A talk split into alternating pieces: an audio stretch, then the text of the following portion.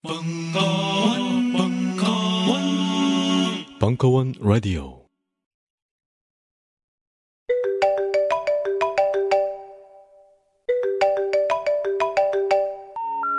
어제 꿈에 윗니빨이 빠지는 꿈을 꿔서 부모님 건강이 걱정돼요. 어제 꿈에 대통령이 나타나서 악수를 하더니 저보고 댓글을 좀 달아달라고 하더라고요. 엄청 큰 돼지를 개가 잡아먹는 꿈은 돼지 꿈인가요? 개꿈인가요? 혹시 요즘 불길한 꿈을 꾸셨나요? 아니면 자꾸 같은 꿈이 보이시나요? 불안해하지 마세요.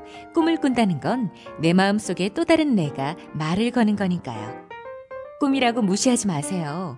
꿈을 읽는다는 건 내가 내 마음을 스스로 치료하는 일이니까요. 그렇습니다. 무심코 흘려버린 당신의 꿈에는 놀라운 비밀이 담겨 있습니다. 나무의 철학 출판사의 어젯밤 꿈이 당신에게 말하는 것, 이제 역술가의 꿈 해몽이 아닌 정신건강 멘토 김현철 원장과 함께 꿈의 암호를 풀어보세요. 당신이 숨기고 싶었던 당신을 발견할 수 있습니다. 어젯밤 꿈이 당신에게 말하는 것, 나무의 철학 출판사.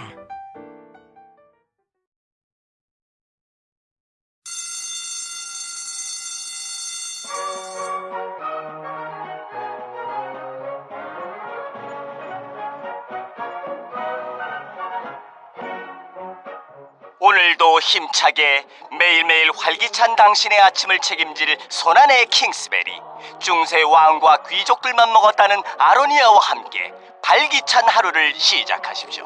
백 퍼센트 폴란드산 아로니아 열매 농축과즙 평산네이처 아로니아 친.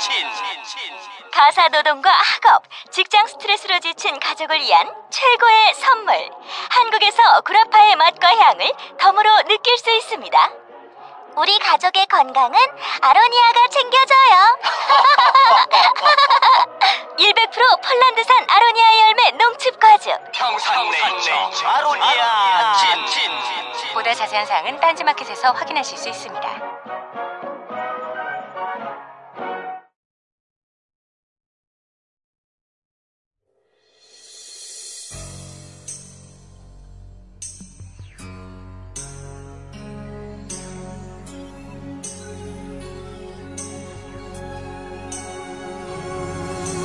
한홍구의 한국현대사. 민주사회와 그 적들. 군사주의, 어디서 아직도 집합질이야?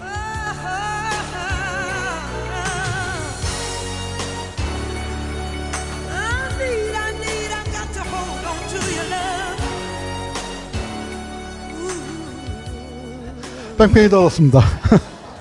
아, 예. 자, 저 발언이 사실 오늘 할 얘기에 알파요 오메가입니다. 어. 저 발언을 인터넷에서 찾으시려면요, 제가 뭐 갖고 어떤 단어로 찾았을까요? 제가 유명한 똥별 발언입니다. 네, 그래서 똥별 동영상, 똥별을 노무현 똥별 치면은 저 동영상이 나옵니다. 그래서 어때요? 듣는 똥별들이 무지 기분 나빴습니다. 네, 무지 기분 나빠서 지금 이제 저 이제 성우회 사람들.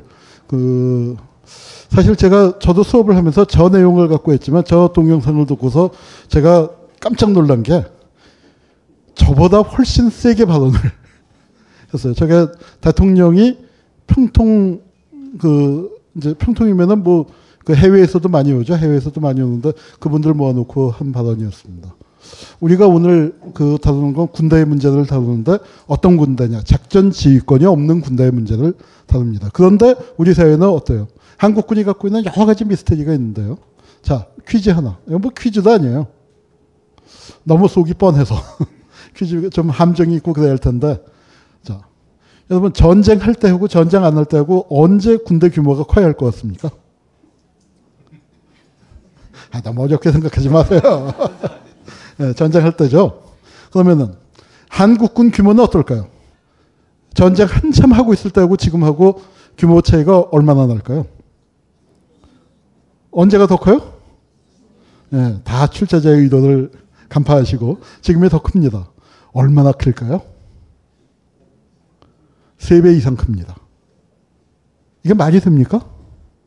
사실은 말이 안 되는데 이 말이 안 되는 상황을 육십 년 동안 우리가 그냥 보낸 겁니다. 육십 년, 정전 육십 년이잖아요. 오십, 오십삼 년, 오십사 년쯤에 한국군이 육십만을 돌파합니다. 근데 끝나고. 군, 한참 전쟁하고 있을 때는 이십만이었어요. 근데 그 군대가 세 배가 넘게, 전쟁하고 있을 때의 세 배가 넘어요. 그리고 우리가 또 갖고 있는 게 뭘 갖고 있죠? 삼백만 예비군에 오백만 민방위가 있습니다. 야, 이 정도면요. 이 정도면은, 이 정도 병력을 보유하면은 한번 중국을 상대로 인해전술 한번 해보면 어떨까. 아니, 우리가 인해전술 할 일이 있어요? 전쟁할 때의 세 배가 되는 사, 젊은이들을 잡아다가 군복을 입혀놓고, 그리고 모자라, 그게 모자라서 삼백만 민방, 삼백만 예비군에 오백만 민방위를 갖고 있는 나라. 그런데 뭐가 없어요? 작전 지휘권이 없대요. 그걸, 그런데 문제는 뭐예요? 그런 거 문제 제기를 하는 게 뭐예요? 그게 좌빨이에요. 그게 좌빨입니다. 이 문제 제기를 하는 게 좌빨이고, 이게 안보를 해치는 자들이에요. 자, 한번 그 얘기를 한번 들어가 보죠. 이게 좀 흐린데, 이런 게 있었어요. 노무현 정권 시절에 남재준이 참모총장을 했는데, 그때 소문으로 들었던 겁니다. 군 개혁을 했, 한다고 했더니, 무신난이 왜 일어났는지 알아? 어디다 대고 노무현이 감히 군대를 개혁하겠다는 거야? 그런 발언을 했다는 소문이 돌았습니다. 그래서 국회에서까지 얘기를 했는데 본인은 아, 그런 말 한 적 없다. 뭐 일부에서는 그날 발언을 한 거에 지휘관들 하면은 또 군대 갔다 오신 분들 알겠지만 열심히 받아 적죠. 그 사령관이 하는 얘기를 열심히 받아 적습니다. 그 노트를 다 회수해서 뜯었다고 그래요. 어, 그런 그 이제 발언의 증거가 남을 수 있으니까. 뭐 다행히 아마 어, 녹음은 안 해놨었던 모양이고요. 그래서 사초를 인멸해본 경험을 갖고 있는. 자, 국정원장까지 육사 출신. 그래서 외교안보라인 강경일변도 우려. 국정원장, 안보실장, 뭐 국방장관, 사실은 국방장관 어때요? 여성이 해야죠. 저는 여성이 한번 했으면 좋겠어요. 국방, 문민화라는 게 뭡니까? 군인을 옷 벗겨서 국방장관 시키는 게 문민화가 아니죠. 진짜 민간인 출신들. 예컨대 스페인이나 뭐 유럽 여러 나라들 보면은 여성 국방장관 많아요. 우리나라 삐걱하면 하는 말이 뭐예요? 너 군대 갔다 왔어죠. 어디 가서 무슨 얘기만 하면은 당신 군대 갔다 왔어? 뭐 그럽니다. 그런데 여성 국방장관 군대 갔다 왔을까요? 안 갔다 오셨겠죠. 근데 어때요? 저는 우리나라가 여성 국방장관이 나올 수 있는 나라가 돼야 한다고 생각을 합니다. 첫 번째 여성 국방장관은 예컨 총리를 지낸 분, 여자 총리를 지낸 분이 내려가서 국방장관 맡으셔도 좋지 않을까. 이제 그런 생각을 합니다. 국방장관의 문민화가 반드시 이루어져야죠. 그런데 우리는 현역을 아닌 옷을 벗겨서 앉히는 게 관례가 되어 있습니다. 그것도 육군 대장만 가죠. 해군 대장은 국방장관 어, 초대, 그러니까 한국 전쟁 전에 한 번 하고 말았어요. 공군 출신은 국방장관이 한 번 나왔다가 그 오늘 사진은 빼, 안 갖고 왔습니다. 잊어버리고 안 갖고 왔습니다. 그거 갖고 왔었어야 하는데 린다 김 사건이라고 혹시 기억나세요? 그 국방장관이 국방부에 앉아서 로비스트한테 연애 편지 쓰다가 예, 그 걸린 사건 있습니다. 뭐 그 그 되게 육군 대장들이 쭉 해왔습니다. 안보실장 이런 거 만들고 경호실장 게다가 국정원장까지 저기들 싸그리 군인이 했습니다. 그래서 어떻게 됐어요? 이 군사 독재가 다시 군인들의 사고 방식들이 다시 나오는데 우리가 여러분들 기억하실 게 뭐냐면은 이 사람들이 임관을 한 시기가 언제냐면 유신 전야예요. 유신 직전에. 그러니까 남재준이가 육십, 육십오 년 육사 입학인가 그럴 거거든요. 그래서 육십구 년 뭐 그러니까 그러고서 이십오 기, 이십칠, 이십팔 기 아닙니까? 남재준보다 이 년 뒤, 뭐 삼 년 뒤 그런 사람들이니까 유신 때 초급장교, 즉 유신의 유신 군대 출신들이에요. 젊음을 유신과 함께 보냈었던. 그래서 사고방식이 그때 형성이 된 그 사람들입니다. 육법당이란 말이 있었어요. 다시 육법당, 육법당이 가고 법조당 시대가 왔다. 그래서 검찰공화국이 됐다고 하다가 다시 육법당으로 왔습니다. 육법당이란 말이 신문에 공식적으로 등장한 거는 팔십 년대였지만 사실은 박정희 말부터 어, 그런 얘기가 돌았죠. 그래서 지금도 보면은 쭉 한쪽에 육사 출신, 한쪽에 검찰 출신. 그래서 검찰 출신에 대해서는 어, 다음번에 그 살펴보도록 하겠습니다. 검찰이 우리 사회에서 어떤 역할들을 해왔는지는 다음번에 보도록 하고, 오늘은 군대 문제를 보도록 하겠습니다. 자, 군대 문제를 봐야 하는 또 다른 이유. 제가 평화운동을 하고 있습니다. 평화박물관. 오늘 이 강연은 그래도 많이 오신 거예요. 제가 보통 가면은 이제 작은 시민단체에서 하면은 이십 명, 삼십 명, 뭐 많이 모여야 오십 명, 뭐 이제 그런 데서 가서 강연을 합니다. 죽어라 하고 일 년 내내 해봐야 몇 명 만나겠습니까? 죽어라 하고.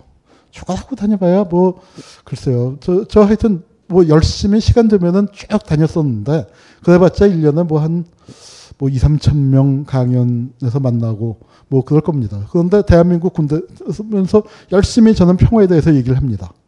그런데 한국 군대는 어때요? 여기만 해도 뭐 하루에 제가 일 년 다니는 것보다 그 숫자만큼 될 것 같고요. 일 년에 이십칠만 명이 머리를 깎고 군복을 입습니다. 그리고 일 년에 아마 이십칠만 명, 복무기간이 짧아졌으니까 이십칠만 명 더 될 겁니다. 근 삼십만 명, 삼십만 명 가까운 젊은이가 머리 깎고 군대에 갔다가 또 비슷한, 수, 같은 숫자가 군복을 입고 사회로 돌아오죠. 그러면서 어떻게 해요?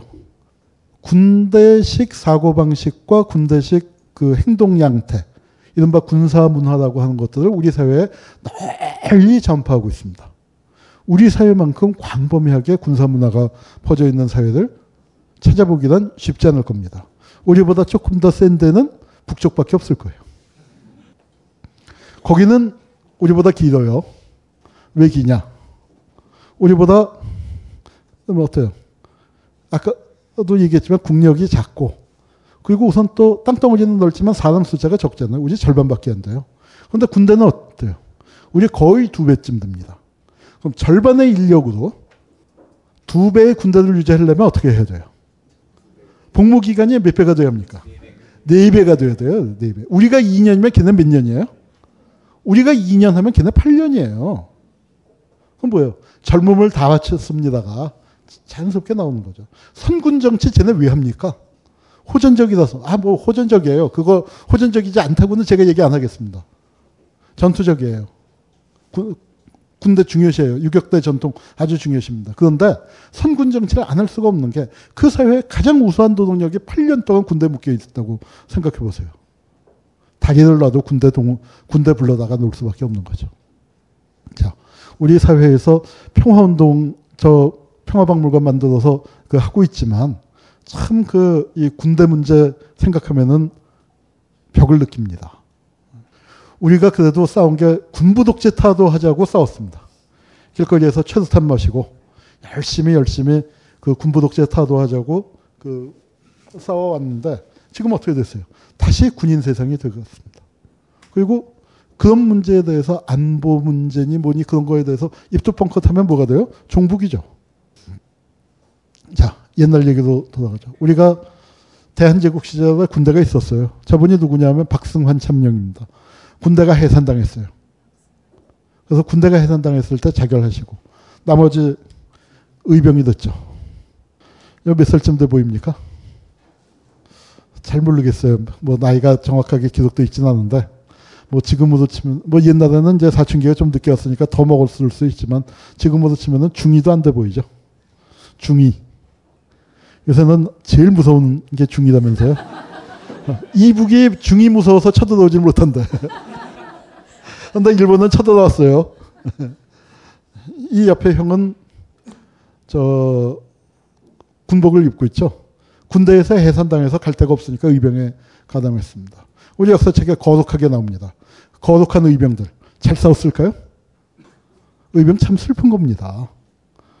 일본군 한 명을 잡으려면 저 형들이 거의 백 명쯤 죽었다. 그렇게 보시면 됩니다. 예, 광복군을 만들었어요. 자, 우리가 평화 평화 주장하지만 저, 저 형들, 저 형들은 뭐예요? 부국강병에 목을 맸던 분들입니다. 저 형들한테도 평화사상이 적다. 그럴 수밖에 없는 또 사연들이 전 있다고 생각을 합니다. 그래도 하여튼 군대를 만들었어요. 광복군을 어디서 만들었습니까? 중국 땅에서 만들었어요. 만들 수 있었던 중요한 이유가 뭡니까? 윤봉길이 폭탄 던지고 뭐 그런 이유와 더불어서 또 하나, 일본이 조선 사람을 군대에 잡아가니까 중국 땅에 끌려간 젊은이들이 장준하처럼 거기서 탈출하는 거예요. 왜? 장준하가 그제나 독립운동했습니까? 아, 장준하뿐만 아니라 우리 젊은이들이. 사실 독립운동 나서는 게 그렇게 말처럼 쉽지 않죠. 그냥 가만히 해. 일본이 망했으면 좋겠는데 하고 가만히 있었던 양반들을 일본 군대 끌고 가서 천황폐하를 위해서 총알받이 노릇을 해라니까 어차피 죽은 목숨인데. 어차피 죽은 목숨인데 내가 천황을 위해서 죽어? 어차피 오늘 한 우리마다 있죠. 한식에 죽으나 청명에 죽으나. 어차피 죽을 건데 나 조선사람으로서 조선사람답게 죽겠다. 그러고 탈출하는 젊은이들이 나타나니까 그 젊은이들을 중국에서 모아서 야, 이 조선 애들이 이렇게 탈출했어. 그러니까 그 젊은이들 갖고 광복군을 만들었어요. 어디서 만들었습니까? 중국 땅에서. 누가 훈련시켰어요? 중국이. 무슨 돈으로요? 중국 돈으로. 무기는 누가 대줬어요? 중국이. 그러면은 광복군이 어디서 활동합니까?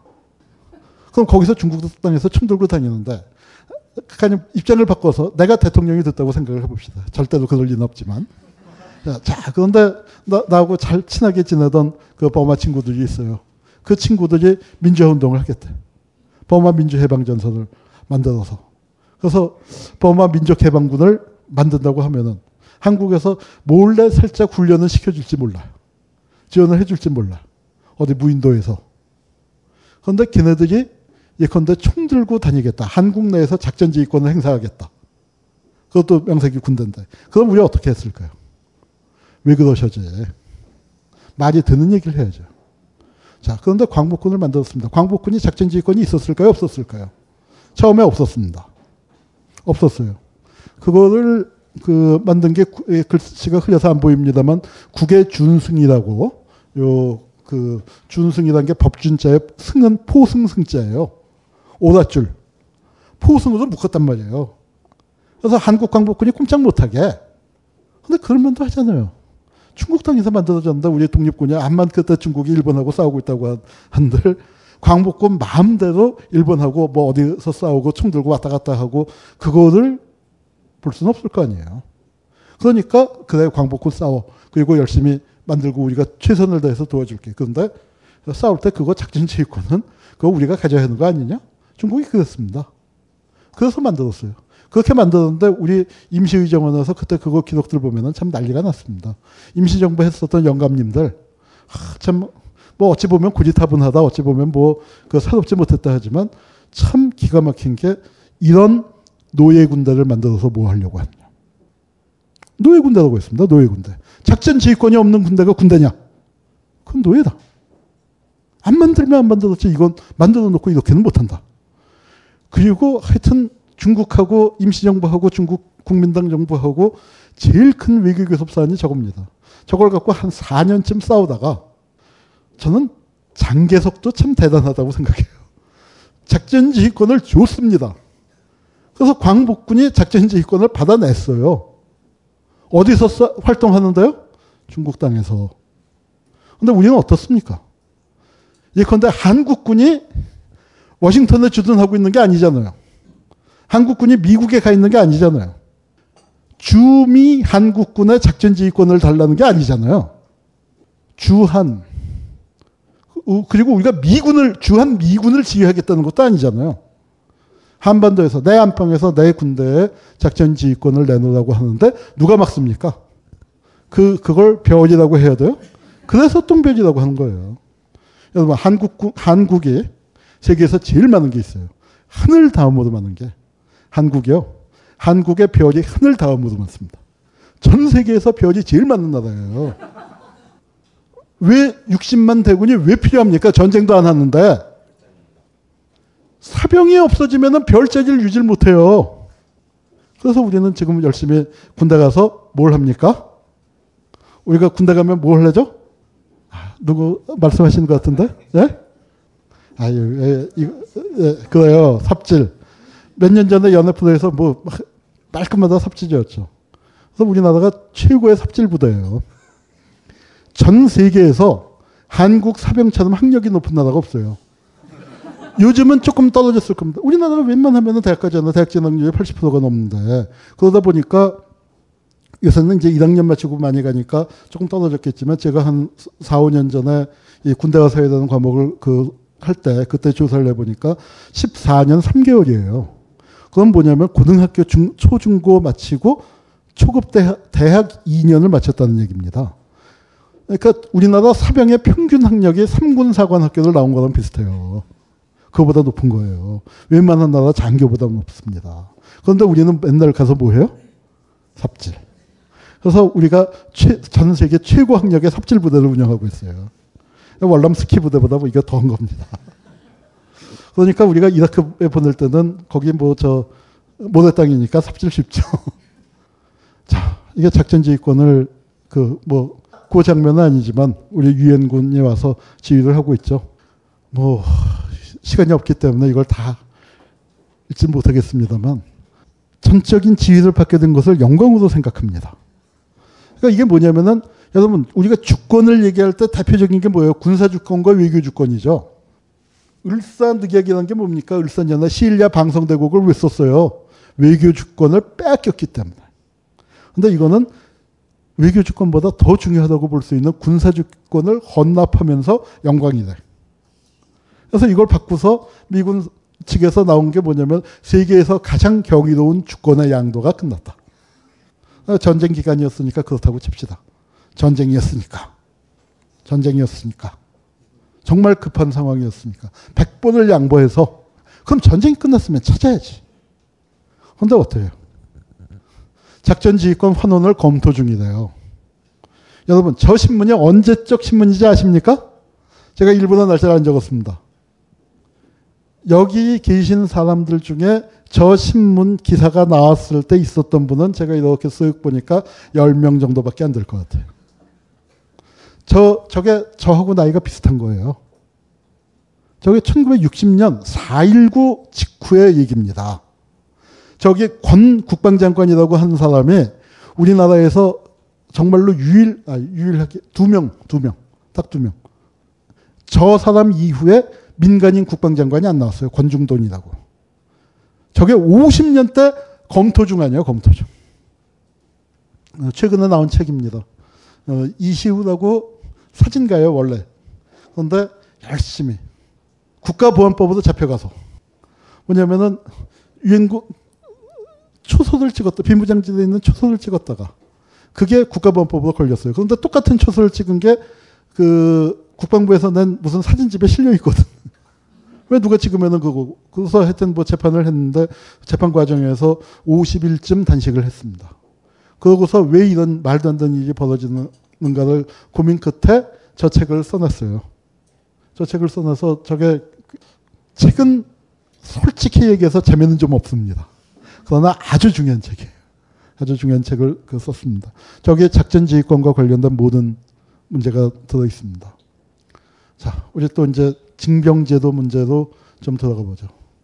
이거는 대만인데, 그 조선의 징병제 실시할 때 포스터가 있을 텐데 못 찾았어요. 대만 거를 찾았는데, 우리가 일본이 조선에서 징병을 하기 시작을 했습니다.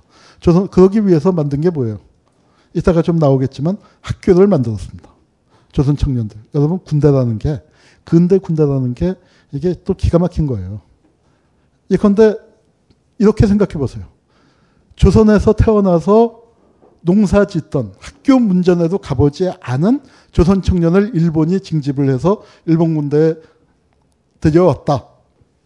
그러면 그 청년을 어디다 써먹겠습니까? 우선 뭐예요? 일본 말을 모르잖아. 돌격 앞으로 해도 멀뚱멀뚱.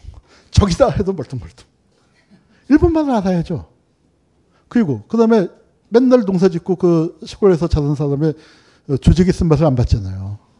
여러분, 조직이 쓴맛을 어디서 제일 먼저 보셨습니까? 국민학교 입학해서 본 거 아니야. 그래서 운동장에서 우리 입학식 할 때 뭐였어요? 앞으로 나란히 한 게, 그게 제식 훈련 아닙니까? 우리가 군대, 그 국민학교라는 게, 특히 일제에 만드는 게, 우리가, 우리 학교가 어땠어요? 여러분 생각하시기에, 여러분 다 다녀보셨지만, 비판적인 민주 시민을 키워내는 곳이었습니까? 까라면 까라, 까는. 그런 황국 신민을 키워내는 거였습니까? 우리가 지금 이름을 초등학교로 이제 바꿨지만 원래 국민학교 아닙니까? 그 국민학교란 말이 황국 신민이에요. 대한민국 국민할 때의 그 국민이 아니고. 그래서 징병제를 실시하기 위해, 위한 토대로 국민학교를 만들었습니다. 그래서 우리 학교가 군대하고 참 많이 닮았죠.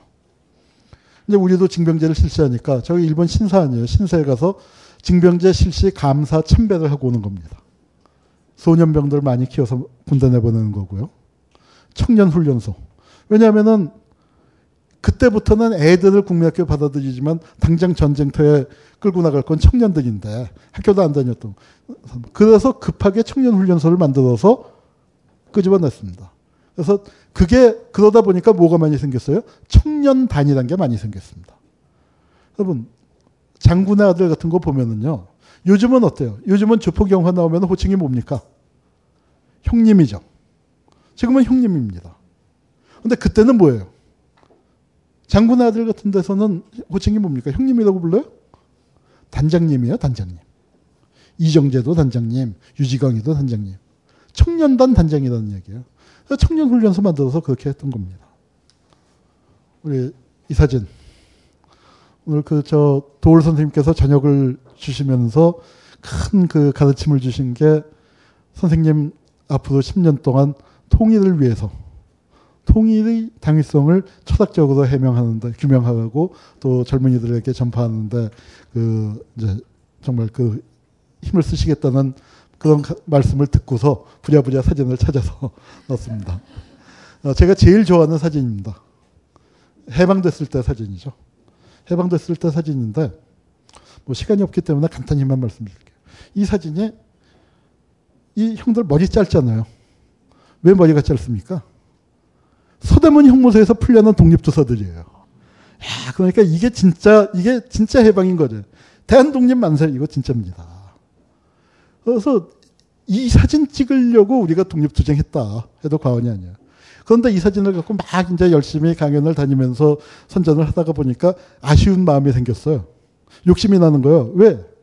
이 형들이 감옥 안에 있을 때부터 찍었으면 얼마나 좋아. 감옥 안에 있는데 가서 야 해방됐다 하면 안에서 막 놀랬을 거고. 그다음에 여러분이 그 입장이었다고 생각해 보세요. 열쇠를 갖고 그 문을 열려고 했을 때 나 같으면 손이 떨려서 문이 안 열렸을 막 덜덜 떨리면 안에서 야 뭐해 빨리 열지 않고 그런 장면을 찍었으면 야 이거 죽이잖아요. 그리고 이제 문 하나가 열리면 열리고 또 하나 따고 또 하나 따고 사람들이 떼지어서 그러면서 다 감옥문을 열어젖히고 그 앞에서 만세 부르거나 하다못해 서대문 형무소 막루 앞에서 만세 부르는 장면. 하 그거 없고 전철길까지 내려왔어요. 왜 그렇게 했습니까? 뭐 다른 이유가 있었겠어요? 사진사가 늦게 온 거지. 사진사가 늦게 와서 그렇죠. 사진사가 일찍 왔었으면 뭐 착각질할까 다 찍었겠죠. 늦게 와서 아마 승질급한 형들은 몇 명 집에 갔을 거고 남은 형들한테 자 사진 좀 한 한 장 박읍시다 하니까 어때요? 기꺼이 받겠죠. 그러면서 이제 착했는데 너무 가까이 자리를 잡았나 봐. 그러니까 사진사가 뭐예요? 자 형들 좀 뒤로 뒤로 뒤로. 그러니까 저기 포토라인이 형성돼서 줄 맞췄지. 안 그러고서야 뭐 미쳤어요? 그 줄 맞춰서 만세를 왜 불러? 그리고 저 아주머니는 뭐예요? 사진사 쳐다보고 있잖아요. 그러니까 저 장면이 정말 손에 잡힐 것처럼. 저거 연출된 사진이에요. 그런데 연출된 사진이지만 전 저 사진이 너무너무 좋은 거예요. 이거 천구백사십오 년 팔월 십오일 한 두 시쯤 그때 빼놓고는 찍을 수 없는 사진 아닙니까? 근데 저 사진을 갖고 열심히 떠들다가 하, 제가 궁금해졌어요. 한겨레 출판사에서도 와 있지만 한겨레 출판사에서 저 책 내고 난 다음에 책을 팔아먹으려고 저 광고에다가 이렇게 저를 소개했어요. 빌걸다 기억하는 역사학자. 제가 요새는 기억력이 떨어져서 어, 아까 만난 사람도 잘 기억을 못하는 처지가 됐는데 그런데 제가 이 사진을 보다 궁금해진 게 있습니다. 저도 잡다한 거 뭐 많이 아는 편인데 진짜로요. 이 사진에 이 앞줄에 있는 형들이 누군지를 몰라요.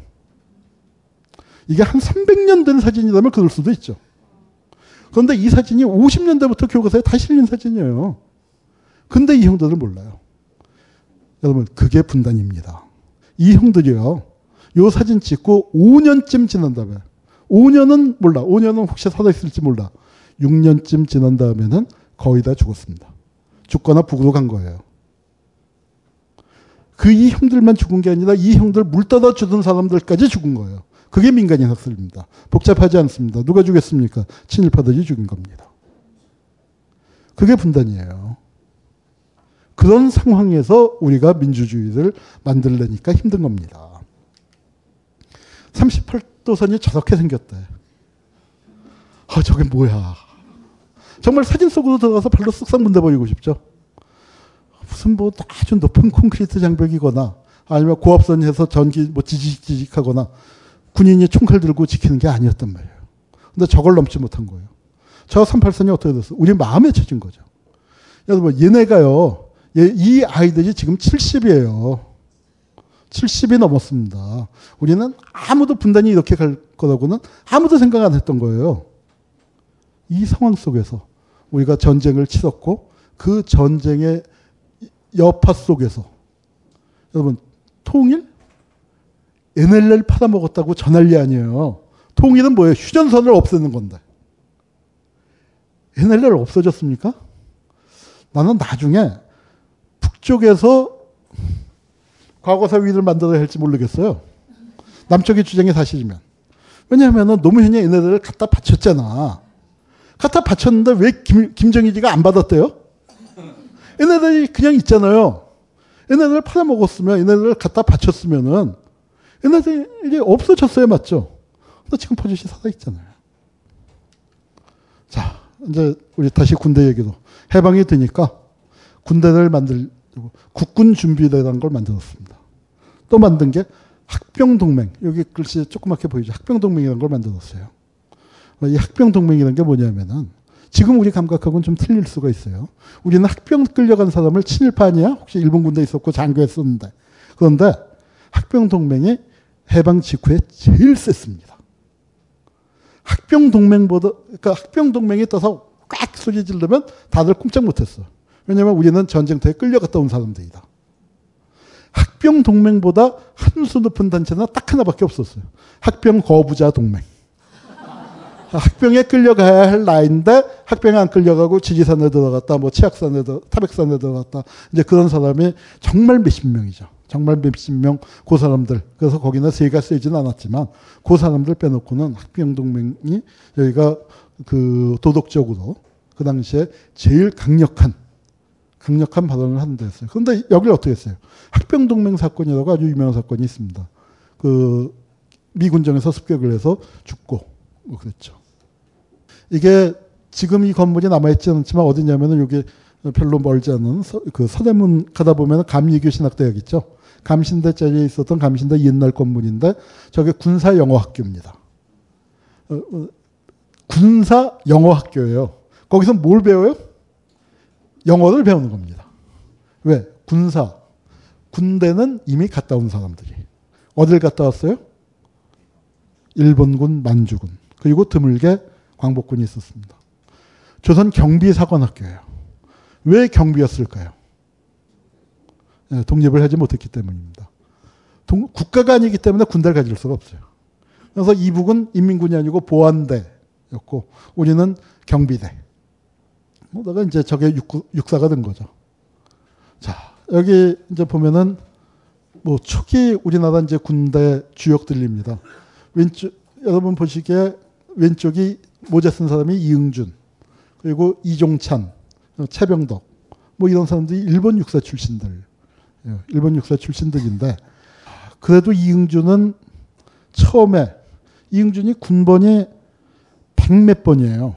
당시 현역 중에서는 일본 육사 중에서는 최고참인데 왜 그렇게 됐냐 하면은 자기 같은 사람이 군대에 나서면 안 된다라고 처음에는 마다했습니다. 저희가 그 저기만 해도 장인이 독립투사였거든요. 이갑 선생이라고. 그래서 저런 염치가 있었던 거예요. 왜냐하면 일본 군대에서 고위 장교를 지낸 사람이 어떻게 새나라 세 군대의 지휘관을 맡느냐. 그건 아니다. 나 같은 사람은 뒤에서 도와야 한다. 그런 염치가 있었던 거예요. 그나마 처음에는. 그런데 아니다 무슨 얘기다 해서 이제 어쩌어쩌하다 참모총장 맡았고요. 이종찬이라는 사람은 저거 저거죠. 그, 그 이승만 때 쿠데타라고 했더니 아, 병력 동원해서 쿠데타 하는 거야. 뭐가, 뭐가 어렵냐. 그거야 그냥. 하면 되는 거지. 그런데 그 다음을 어떻게 하느냐. 그리고 군인들이 그런 거 하면 안 된다. 오히려 그, 그런 적이 있었던 사람들입니다. 일본 육사 출신이 한맥이 있고, 여기는 뭐냐면은 만주군 출신이에요. 백선엽, 지금도 살아있죠. 뭐 오성장군 뭐 어쩌고저쩌고 해서, 하, 정말 이, 목을 잡고 뒤로 넘어갈 만한 게 백선엽 한미동맹상이라는 게 생겼습니다. 저 백선엽이 저 이마에다가 별 네 개 달았을 때 나이가 백선엽이가 이십 년생인가 이십일 년생이거든요. 그러니까 박정희보다 한 네 살, 다섯 살 아래예요. 박정희보다 신경공관학교는 일 년 선배인데, 그러니까 저거 저러고 다닐 때가 서른두 세 살. 지금 대위쯤 달고 있을 나이에 별 네 개 달고 다닌 겁니다. 그런데 한국군에서 보면요. 일본군 출신들보다 만군 출신들이 훨씬 더 출세했어요. 그 이유는 뭡니까? 여러분, 일본군과 만군의 차이. 일본군은 내가 제일 잘났어요. 천황폐하의 군대 아니야. 천황폐하의 직속 군대이기 때문에 자존심이 높습니다. 근데 만군은 뭐예요? 만군은 자기네의 포지션을 잘 알죠. 우리는 관동군 딱까지야. 그러니까 만군이라는 게 뭐예요? 작전지휘권이 없는 군대예요. 여러분, 그게 만주국입니다. 그래서 뭐라고 불러요? 만주국을? 많은 연구자들이. 특히 중국에서는 한자로 쓸 때는 위만이라고 쓰거나, 이 위자를 거짓 위자. 그래서 위, 위선할 때 그 거짓 위자를 붙여서 위만이라고 쓰거나, 아니면은 괴뢰국이라고 많이 부르죠. 괴뢰국. 왜 만주가 괴뢰국이에요? 일본이 시키는 대로 하니까. 일본의 그 당시 우아한 말로 내면적 지도. 관동군의 내면 지도를 받은. 그게 무슨 얘기입니까? 작전 지휘권 같은 거 우리는 잘 모르겠네요.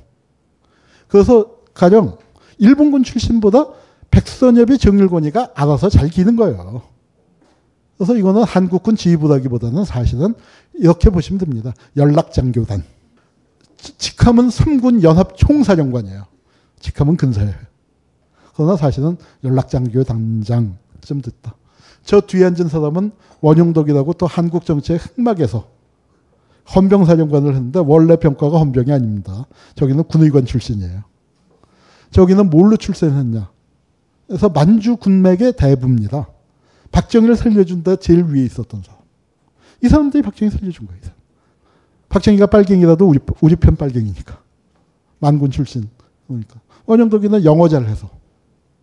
일본군 출신들이 영어 잘 못하는데 여기 군의관 출신인데 영어 잘하니까.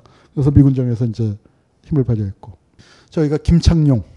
백범 암살의 주범이고 박정희를 신문했던 사람이죠. 근데 어떻게 됐어요? 박정희를 살려준. 이승만 때 특무대장 하다가 군 내부에 그, 그 특무대장이라는 게 지금으로 치면 보안사령관이, 기무사령관이죠. 보안사령관. 그거 하다가 암살당했습니다. 여기는 또 백두산 호랑이라고 했던 김종원이라고 또 아주 악명 높은 이승만 때 치안국장 했었던 이런 사람들이 다 만주에서 군대 생활했고, 여기는 뭐 누구냐면 요새 신문에 많이 나오는 전두환의 장인입니다. 그러니까 이창석이하고 닮았죠. 그리고 거기는 그 동생이에요. 둘이 형제가 다 군에 있었는데 뭐 만군 계보에 속한다고 할 수 있는데 전두환의 장인, 장인이고 전두환의 처삼촌이죠. 그, 그 저 장영자 사건, 이철희 장영자 사건 있을 때 그 배후에 있었다고 했었던 이규광. 그래서 저기가 저 형제들도 만군 계, 계보라고 할 수 있습니다. 자, 그러니까 아마 뭐 비율을 제가 다 따져보진 않았지만 아마 만군과 일본군 출신이 절반 절반 한 되고 나머지 한 십 퍼센트쯤을 광복군 출신들이 갖고 있었어요. 여기 김홍일 장군, 안춘 김홍일 장군은 누구냐면은 윤봉길 의사 그 폭탄 만들어준 그 도시락 싸준 분입니다. 그리고 저 안춘생은 어, 안중근 의사의 조카. 그리고 또 이준식 선생. 이제 이런 분들이 어, 대장은 배출 못했고 중장까지. 이분들의 역할은 뭐예요? 아니야, 우리도 친일파 일본 군대만 있는 거 아니야. 그걸 이제 그, 그 역할이죠. 뭐, 초기, 이게 이제 뭐냐면 서북 청년단. 청년단 중에서, 뭐 요새 보니까 이십일 세기 서북 청년단 이런 거 만들어서 뭐 우리 선생님도 가끔 거론하고, 뭐 저는 자주 거론하고, 뭐 하면서 이제 빨갱이들이 득세한다, 뭐 이제 하고 있는데, 그 서북청년단이 그 당시에 셌죠. 제주도에 들어가서 그 학살을 자행한 이제 그 주세력이고요. 이런 청년단들이 저렇게 무장을 갖추면서 청년단의 꿈은 뭐냐면 정규군이 되는 거예요. 쉽게 얘기해서 저긴 비정규직. 그리고 여기는 이제 뭐 제주 사 삼 사건이 터졌습니다. 제주 사 삼 사건 뭐 하나하나 얘기하자면 끝이 없는데, 끝이 없는데, 뭐 중요한 사건들을 그냥 넘어가겠습니다. 여기는 그런데 김익렬이라고 아주 훌륭한 군인이에요. 사 삼 사건 당시에 대대, 연대장으로 들어가서 사 삼을 잘 마무, 수습을 하려고. 그렇게 했었으면 그, 그 많은 학살 나지 않았습니다. 아주 초창기에. 사월 말에 빨치산들을 봉기를 했죠. 빨치산들이 뭐, 저, 무장 봉기를 했는데 해보니까 안 되겠거든. 그러니까 빨치산 지도자들하고 비밀 협상을 했어요. 만나서 너 나가라. 너는 탈출해라. 그리고 나머지는 투항하면은 그거는 다 봐주겠다. 당신의 탈출은 보장한다. 북으로 가든지 육지로 가든지 그렇게 하고 나머지는 최대한 그러면은 관용을 베풀겠다. 그리고 모든 책임은 당신이 짊어지고 내 탈출하라. 그렇게 신사협정을 맺었는데 경찰이 틀어버렸죠. 경찰이 빨치산이 경찰을 습격한 것처럼 그렇게 사건을 조작을 해갖고 그렇습니다. 여기는 그래서 그러니까 훌륭한 군인으로. 여러분 수구 세력이나 우파라고 해서 나쁜 다 도둑놈만 있는 거 아닙니다. 우파에도 훌륭한 사람들이 있어요. 한, 그런데 그 사람들이 점점 주변화되는 여순 사건 얘기를 좀 해야 할 것 같습니다. 제주 사 삼을 진압하라고 했더니 여순에서 터진 거예요. 그거는 남로당이 일으킨 게 아니고 현지 당부에서, 남로당 중앙당이 일으킨 게 아니고 현지에서 어떻게 동족을 진압하러 가느냐. 어떻게 군대가, 민중의 군대가 어떻게 어? 민중을 진압할 수 있느냐. 그런 뜻을 갖고 어, 봉기를 했습니다. 봉기를 하, 하다 보니까 뭐 그래서 아주 봉기는 했지만 출동은 거부했지만 지지 멸렬했고 저게 사십팔 년 팔월 달에 우리가 대한민국 정부가 수립이 됐잖아요. 근데 사십팔 년 시월 달에 터졌으니까 두 달 만에 터졌단 말이에요. 대한민국이란 나라가 존립할 수 있느냐 없느냐의 근거였습니다. 사 삼은 먼 섬이었어요. 근데 여기는 본토에서 터진 겁니다. 당시에 받아들인 무게감이 틀렸던 거죠. 그래서 이제 군대가 출동을 했고, 이거는 여기 보시는 사진의 대부분은 아닌 것도 이제 몇 장 있지만 라이프지에 실렸던 겁니다. 그 당시에 라이프에 아주 생생한 사진이 많이 실렸는데요. 뭐 사진 한 장 한 장 설명을 드리지, 드릴 시간은 없고요. 저 사진은 그 음, 칠십 년대 한번 논란이 된 적이 있어요. 군사정전위원회에서 저 사진을 갖고 이, 나와서 이, 북쪽 대표가 얘기를 하니까 남쪽 대표가 저거 소련군이다 주장을 해갖고. 어, 그래서 동아일보에 그렇게 실렸었습니다. 동아일보에 제가 오늘 찾지는 못했는데, 그런데 저 사진 출처가 라이프죠. 아, 저것도 참 가슴. 근데 저건 라이프에 실린 게 아니고 이경모라고 그 한국 사진 작가인데요. 어, 저 그 주군이는 사진가의 친구고, 그 서울법대 다니다가 집에서 세상이 뭐 하도 혼탁하고 학교 다니면은 또 빨갱이 물든다고 집에 불러내렸는데 거기서 그러니까 학살당한 거예요. 그리고 그 앞에 계신 분은 어머니가 아니고 누님이랍니다. 그러니까 어, 업어 키운 누님이. 이제 저 사건이 터졌더니 뭐냐면은 군대 내에 좌익이 있다. 저기 이제 그 중사가 봉기를 일으켰고, 그리고 일단 봉기가 터지고 나니까 이제 군대, 군대 내에 있었던 조직이 장교 라인이 있고, 장교 라인은 중앙당에서 관리를 했고, 하사관 라인은 지방당에서 관리를 했거든요. 그러니까 그게 서로 이제 안 맞았던 거예요. 자기 중대장이 남로당원인데 밑에 사람은 자기 같은 당원인 줄 모르고 막 죽이기도 하고 뭐 이제 이런 일도 벌어지고 뭐 이제 그랬던 거예요. 근데 여순 사건을 계기로 그 드러난 건 뭐냐면 군대 내에 좌익이 참 많다. 그래서 이걸 이, 이대로는 못 간다. 그래서 숙군 사업이라는 걸 했습니다. 군대를 숙청하는 거죠. 이 숙군 사업이 없이 전쟁이 터졌으면은, 한국 전쟁이 터졌으면은 뭐 역사에서 가정법이라는 건 참 위험하기도 하고 무의미한 거기도 하지만 대한민국이 존립하기 어려웠을 겁니다. 그런데 숙군을 해서 군대 내에 있는 좌익들을 다 걸러낸 다음에 전쟁이 터진 거죠. 낯익은 얼굴이 하나 있지 않나요? 헤어스타일이 좀 다릅니다만. 네, 박정희 소령이 여순 사건의 토벌군으로 토벌군 사령부에 내려갔습니다. 그 앞에 담배 물고 있는 이는 음, 송호성이라고 독립군 출신, 광복군 출신인데 저희는 한국전쟁 때 월북했어요. 음, 그리고 박정희는 어떻게 됐습니까? 이거 갔다가 왔더니 헌병, 저, 특무대에서 잡아간 거죠. 그래서 박정희가 그 좌익 사건, 그러니까 여순 사건의 연루자로 그 수사를 받았습니다. 박정희의 형입니다. 박상희. 지난 시간에 잠깐 얘기했던가요? 근데 이제 그 시월 항쟁, 그 시월 사건에서 대구 선산 지역에서 그 폭동을 일으키다가 폭동을 지휘하다가 거기 경찰 총을 맞고 죽은. 그래서 박정희는 그게 굉장히 큰 영향을 미쳤어요. 형의 죽음이. 그러니까 형이 또 박정희를 많이 야단을 쳤죠. 너 이놈 자식, 어? 선생님 하고 있으면 좋은데 그렇지 않고 저 만주 가서 군, 뭐 군인 되겠다고 갔다가 꼴 좋다. 근데 너 그래도 군사 지식은 배워왔으니까 새나라를 위해서 써라. 그래서 육군사관학교 이 기로 입교한 직후에 이게 죽은 겁니다. 그렇게 되니까 이제 그 그러니까 박정희가 박상희가 죽고 난 다음에 남로당에서 박정희를 포섭을 하는 거죠. 근데 여러분이 남로당 조직가라고 해도 박정희를 포섭하는 게 너무나 당연했습니다. 우선 아까 말씀드린 것처럼 한국군이 파벌이 세 개 있다고 했어요. 일본군 출신, 만주군 출신, 광복군 출신. 박정희가요, 그 세 개에 다 걸려요.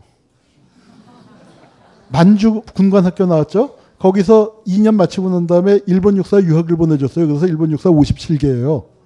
그리고 중국에서 근무하다가 전쟁에서 지고 난 다음에 해방되고 난 다음에 광복군에 들어갔어요. 해방 전에 광복군을 해서요, 진짜인데. 그러니까 어쨌거나 세입파벌에 다 걸리죠. 남로당 입장에서는 남쪽이래야 출신이래야 하는데 만주군관학교 출신은 거의 대부분이 북쪽이란 말이에요. 함경도 평안도 사람들이죠. 거기가 교문, 교민이 그 동포가 많으니까 거기 출신들이 간 거지. 남쪽 출신으로 만주군관학교 간 사람 없잖아요. 근데다 박정희 옛날에 밤낮 연설할 때 기억나시는 분들 있겠지만 나는 가난한 농민의 아들로 태어나. 아주 카랑카랑한 목소리로. 그건 뭡니까? 좌익 쪽 용어를 빌어서 얘기하면 어? 기본계급 출신이잖아요. 어? 계급성분 좋아. 그리고 연, 연줄 있어. 그리고 개인적으로 능력이 있어요. 게다가 뭐예요? 혁명열사 유가족 아니에요. 이런 놈을 안 잡으면 누굴 잡겠습니까? 그래서 꽉 잡았습니다. 꽉 잡아서 뭘 시켰어요? 대한민국 아니, 남로당이 대한민국 군에 침투시킨 군부 프락치 조직의 총책이에요. 무지 높은 겁니다. 군사, 군부 내에 침투시킨 총책. 자, 그런데 어떻게 박정희가 살아남을 수 있었냐. 총책은 함부로 움직이면 안 되잖아요. 총책은. 그래서 어떻게 했어요. 박정희는 한 게 없어요. 왜냐하면 군대에 유명한 말이 있습니다. 천일, 천일 양병이 일일 용병을 위함이다. 박정희 같은 사람 함부로 경고망동하면 안 되고 조직을 들고 있다가 어떤 때 결정적인 시기에 바로 이북이 첫 내려왔을 때 또는 뭐 한국군에서 큰 봉기가 일어났을 때 그런 때 거기에서 조직을 가동시켜야 할 그 위치에 있었으니까 조직을 어떻게 어떻게 돼 있다는 다 알지만 움직이지 않았던 거죠. 박정희가 또 그래서 산 겁니다. 왜냐하면 아까 원영덕이 저, 뭐 정일권이 백선엽이가 박정희 살려주자고 하면서 그걸 불개하고 김창룡이가 딱 맞춰보니까 자기네가 이미 갖고 있었던 정보하고 그걸 맞는 것들을 박정희가 이제 다 확인시켜주고 그리고 또 잡으러 갈 때는 일부러 박정희를 데리고 가요. 박정희를 끌고 가서 잡, 딱 잡아가면 어떻게 돼요? 박정희가 코 풀었다. 전문 용어로 코 풀었다고 그러죠. 그거 딱 그 알게 되니까 박정희는 다시 좌익으로 못 간다. 그래갖고 이제 했던 겁니다. 그래서 박정희가 이제 그렇게 숙군 사업에 아주 협력을 했지만 그래도 재판은 받아야죠. 재판에서는 어, 국방경비법 거기서 병력 제공죄 뭐 그런 걸로 해갖고 쓴 거죠. 내란죄, 죄로 반란죄로 재판을 받았습니다. 그래서 사형을 구형받았고 무기징역을 받았어요. 무기징역을 받았는데 군대는 지금도 그런 게 있는데 관할관 확인이라고 해서 지휘관이 마음대로 형을 감해줘요. 그러니까 그 죄로 보면은 뭐 무기징역이 마땅하지만 공을 세운 게 있어서 쟤는 면제. 그래서 군에서는 파면됐지만 형을 살진 않았습니다. 그래서 문관으로 복귀를 했어요. 문관으로 복, 그 육군본부 정보국에 원래 근무하고 있던 육군본부 정보국에 군복은 입었지만 계급장은 없는 문관 신분이었다가 전쟁이 터지니까 다시 소령으로 복귀를 한 겁니다. 그걸 그 육십삼 년 대통령 선거 때 들고 나왔던 거고요. 그 사, 유명한 사상 논쟁입니다. 여기가 이응준 다시 나왔고 여기는 그 김한용이라고 그 당시에 박정희를 취지, 취조했던 군법무관. 예, 참 기막힌 사진이에요. 이게 백선엽입니다. 어깨동무 안고 있는 게 김창룡이에요. 이건 누군지 혹시 아시겠어요? 이후락. 그러니까 그 참 사이가 좋죠. 이건 사진이 흐린데 이게 김창룡 아니에요. 그리고 이건 누구예요? 이게 박정희예요. 그러니까 이제 그렇게 같이 박정희 살아난 다음에 자 이거 이거는 이제 숙군에서 그 사람들이 처형당하는 장면입니다.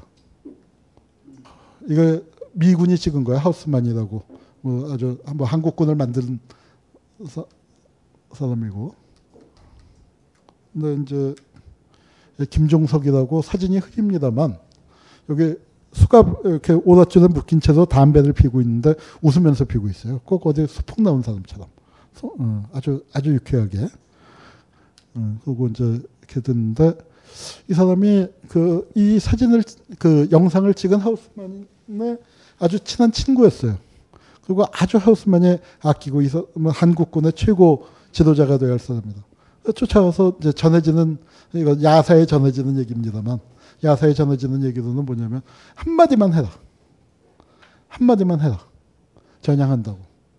그러면은 자기가 뭐 한국군에서 참모총장 고문이니까 참모총장도 그 말 꼼짝 못하는 거 다 듣는데 내가 살려줄 테니까. 근데 전향을 안 하면 나도 살려줄 수가 없다. 한마디만 해라.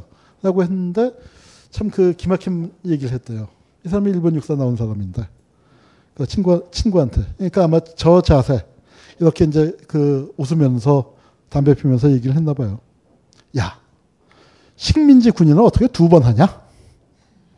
응, 그리고 이제 죽었다는 겁니다. 그러니까 이게 그 아마 군부 내에서 김종석, 오일균, 이병주 이런 사람들이 이제 박정희와 함께 더불어서 남노당 군조직에 수뇌부를 하고 있었다가 박정희만 살아남은 거죠. 네. 이건 제주도에서 처형당한 사건. 그리고 미군이 철수했습니다. 그리고 미군 이제 군사 고문단. 여러분 그 군대에서 왜 저도 그 출신입니다만 고문관이란 말 들어보셨죠? 저는 이제 맨 처음에는 아, 나 때문에 사람들이 고문을 많이 당하는구나. 그래서 고문관인 줄 알았더니 원래 어원은 뭐냐면 미군 고문관. 현실에 맞지 않는. 그거 뭐냐면은 일본하고 미군하고 틀리잖아요. 군 사고방식도 틀리고 군대 운영 방식도 틀리고 하니까 일본군 출신들이 미군 군사고문관에 지배는 받지만 싫어했던 겁니다. 그래서 만들어낸 말이 고문관이에요. 그런데 거기에서 싹싹하게 잘 지내는 게 뭐예요? 그게 만주군이니까. 그러니까 미군 입장에서는 만주군이 더 이뻤던 거고. 여기까지 하고 좀 쉬었다 하겠습니다.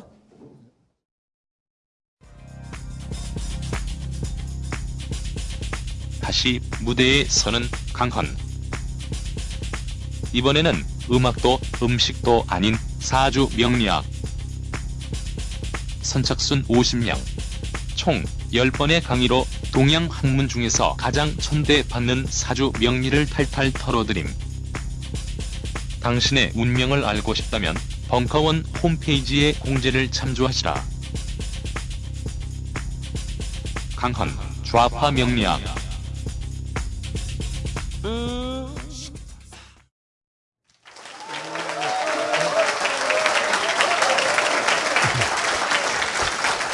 네. 자 그럼 계속해서 하도, 그, 하도록 하겠습니다. 제가 착각을 한 게 전쟁이 끝난 걸로 생각을 했는데 예. 이제부터 전쟁을 치러야 하네요. 갈 길이 아주 아주 멉니다. 자, 우리 이제 전쟁 치르기 전에 우리가 우리가 징병제를 실시했어요. 우리가 징병제를 실시했는데 자, 어떻습니까? 징병제 실시 경축. 아까 일본군이 끌려갈 때도 거기도 경축 그랬었죠. 근데 진짜로, 진짜로 경축했을까요? 군대 끌려가는 젊은이 마음에서는 절대로 그렇진 않았을 겁니다. 근데 이 징병제는요, 일 년 하고 말았어요. 사십구 년도에 하고 오십 년도에는 징, 징병검사를 별로 안 했습니다. 왜 안 했겠습니까? 우리가 머리 숫자가 너무 많아요. 그때 인구 이천만이 안 될 때인데 징병검사를 해서 잡아갔더니 십만 명이 훌쩍 넘는 거예요. 근데 그때는 병력을 통제를 했습니다. 미군이 십만 명 이상을 한국군을 두면 안 된다고 했어요. 왜 안 된다고 했을까요? 너무 많으면은 한국군이 밤낮 하는 얘기가 뭐예요? 전쟁만 터져라. 전쟁만 터지면 점심은 평양에서 저녁은 신의주에서. 진짜로 전쟁 터진 다음에 어떻게 됐습니까? 점심은 대전에서 저녁은 부산 가서. 이제 이 양반이 김석원이라고 일본군 출신인데 늘 점심은 평양에서 먹는다. 이제 그 얘기 했었죠. 아, 이게 이제. 아, 제가 저. 판만 찍은 사진이 있는데 그걸 못 찾았어요. 그래서 할 수 없이 출연을 또 했습니다. 근데 제가 중요한 게 아니고, 자, 여기 보시면은 육이오 전쟁이라고 다, 이게 전쟁 기념관에서 찍은 겁니다. 전쟁 기념관에서 찍어온 건데, 답사가서. 육이오 전쟁이라고 돼서 이제 오십년 유월 이십오일부터 이제 그 육군 사망자가 십사만 몇 명이다 해서 있어요. 그런데 창군기라고 유월 이십사일까지. 그런데 그때 군경 합쳐서 사망자가 몇 명입니까? 팔천팔백 명이네요. 이게 좌빨 통계가 아니고 정부 통계입니다. 전쟁 기념관에 있는 통계인데, 자, 이렇게 되면 우리가 저거죠. 지금도 이게 이제 한국 전쟁이 언제 벌어졌냐가 이게 굉장히 중요한 질문이다라고 말한 학자가 누굽니까? 그게 브루스 커밍스예요. 한국 전쟁이 언제 터졌습니까? 우리는 오십년 유월 이십오일 새벽 네시에 이북 놈들이 기습 남침을 해와서 터졌다라고 알고 있었는데, 오십년 유월 이십오일 새벽 네시라는 게 한반도의 군사 상황에서 굉장히 중요한 전환점이 된 건 분명한 사실이지만, 그날이 전쟁 발발 일 맞나요? 이 숫자를 보면은 그렇게는 얘기 못할 것 같아요. 몇 명 죽으면 전쟁입니까? 몇 명부터가 전쟁, 뭐 그런 기준은 없습니다. 그런 기준은 없지만, 적어도 구천 명의 젊은이가 목숨을 잃었는데 그걸 전쟁이 아니라고는 말할 수 없죠. 이렇게 백 명, 이백 명도 아니고 구천 명이 죽었는데, 구천 명이란 건 뭡니까? 이라크 전쟁에서 미군 사망자가 일년에 팔백 명, 구백 명이에요. 그거보다 훨씬 많은 숫자가 구천 명이나 젊은이가 죽었는데, 그렇다면 우리는 저 기간을, 여기서는 군대를 기준으로 해서 창군기라고 불렀지만 우리는 과연 무엇이라고 불러야 하느냐? 그 시기를. 그것이 전쟁이 아니었던가? 물론 유월 이십오일부터 한반도 전체에서 전면적인 군사전쟁이, 전면적인 무력 충돌이 벌어진 것, 그거 분명 하나의 전환점인 건 맞지만 그 이전을 전쟁이 아니라고는 도저히 못한다. 저는 그렇게 생각합니다. 한국 전쟁이 언제부터 벌어졌냐라고 얘기한다면 저는 오십년 유월 이십오일 새벽 네시는 전쟁이 이단계가 시작됐다라고 얘기를 해야지, 전쟁이 그때 발발했다라고 얘기하는 건 뭐예요? 그 이전에 벌어진 모든 역사를 없애버리는 시라는 시도입니다. 이렇게 해버리면 뭐예요? 오십년 유월 이십오일 날 누가 먼저 총을 쐈느냐? 선빵의 정치학이라는 게 있죠. 우리가 어렸을 때부터 배웠잖아요. 한국전쟁의 영향이라고 생각해요. 그 이전에 자초지종은 묻지 않고 누가 먼저 때렸어? 누가 먼저 때렸어? 누가 먼저 때렸어? 그렇죠. 그래서 오십년 유월 이십오일 새벽 네시에 저는 이북이, 김일성이 군사행동을, 한반도 전역에서 전면적인 군사행동을 그 시행한 거, 그거 이북이라는 거 전혀 의심하지 않습니다. 그러나 그렇기 때문에 이북이 전쟁 발발에 모든 책임을 뒤집어 써야 한다? 저는 그렇게, 그렇게 봐서는 안 된다고 생각합니다. 뭐, 그 시절에 이제 여러 가지 말씀이 있었어요. 이거 하나하나 보다 보면은 여러분들의 혈압이 너무 올라가실 것 같아서 예, 생략을 하겠습니다. 요지는 국군이, 인민군이 쳐들어왔는데 국군이 잘 싸워서 격퇴하고 있으니까 서울 시민 여러분은 안심하고 생업에 종사하시라. 그래 놓고 어떻게 됐습니까? 부릉부릉 소리가 나서 나가보니까 탱크가 있는데 별판이 못 보던 판이네요. 우리는 탱크가 있었어요? 없었어요? 없었습니다. 그래서 내가 어렸을 때 밤낮 드는 게 뭐냐면, 하, 정말 우리, 제가 오십구년생이거든요. 그러니까 전쟁 터지고 이제 한 십년쯤 지난 다음에 태어난 건데, 어, 그러니까 그 선생님들한테 다 전쟁 얘기를 우리가 마치 겪은 것처럼 아주 생생하게 들었죠. 그런데 제일 많이 듣는 얘기가 아, 탱크가 없어서 졌다 이거야. 탱크가 없어서. 그놈의 탱크가만 있었으면 우리도 그렇게 당하지 않는 건데 정말 어? 우리가 육탄 돌격을 해서 저 밑에다가 수류탄을 굴려놓고 화염병을 터뜨리고 하면은 수류탄이 터질 때 탱크가 들썩했는데 그래서 우리는 탱크가 이제 폭파됐구나 하고 기다렸는데 탱크가 부릉부릉부릉 하면서 다시 앞으로 가는데 아 눈물을 흘리면서 그때 퇴각하던 심정을 너희들은 모를 것이야.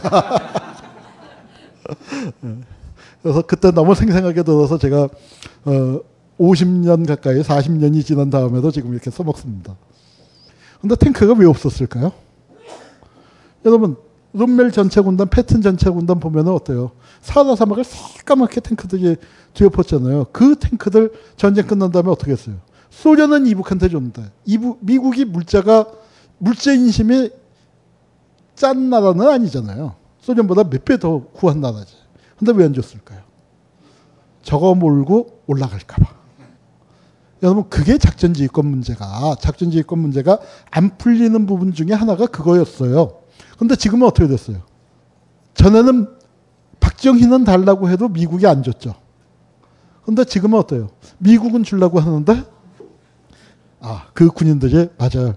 미국이 하는데도 늘 하는 사람들은 아닌가 봐요. 여러분 이겁니다. 한강 다리가 끊어졌어요. 근데 참 가슴 아픈 게 저거 굉장히 실책이죠. 한국군이 퇴각을 못했어요. 퇴각도 못하고 뭐 여러 가지 비판이 많은데 뭐 다리 끊을 수도 있다고 생각해요. 이승만이 대통령이 뭐 스탈린처럼 그렇게 뭐 저 독일군이 다가오는데 딱 버티고 앉아서 그 방어전투 지휘하는 것만 능사가 아니, 아닐 수도 있죠. 대통령 잡혀가면 안 되잖아. 그러니까 뭐 대통령이 작전상 후퇴란 걸 할 수도 있죠. 그런데 후퇴를 해도 법도는 있어야 한다고 생각합니다.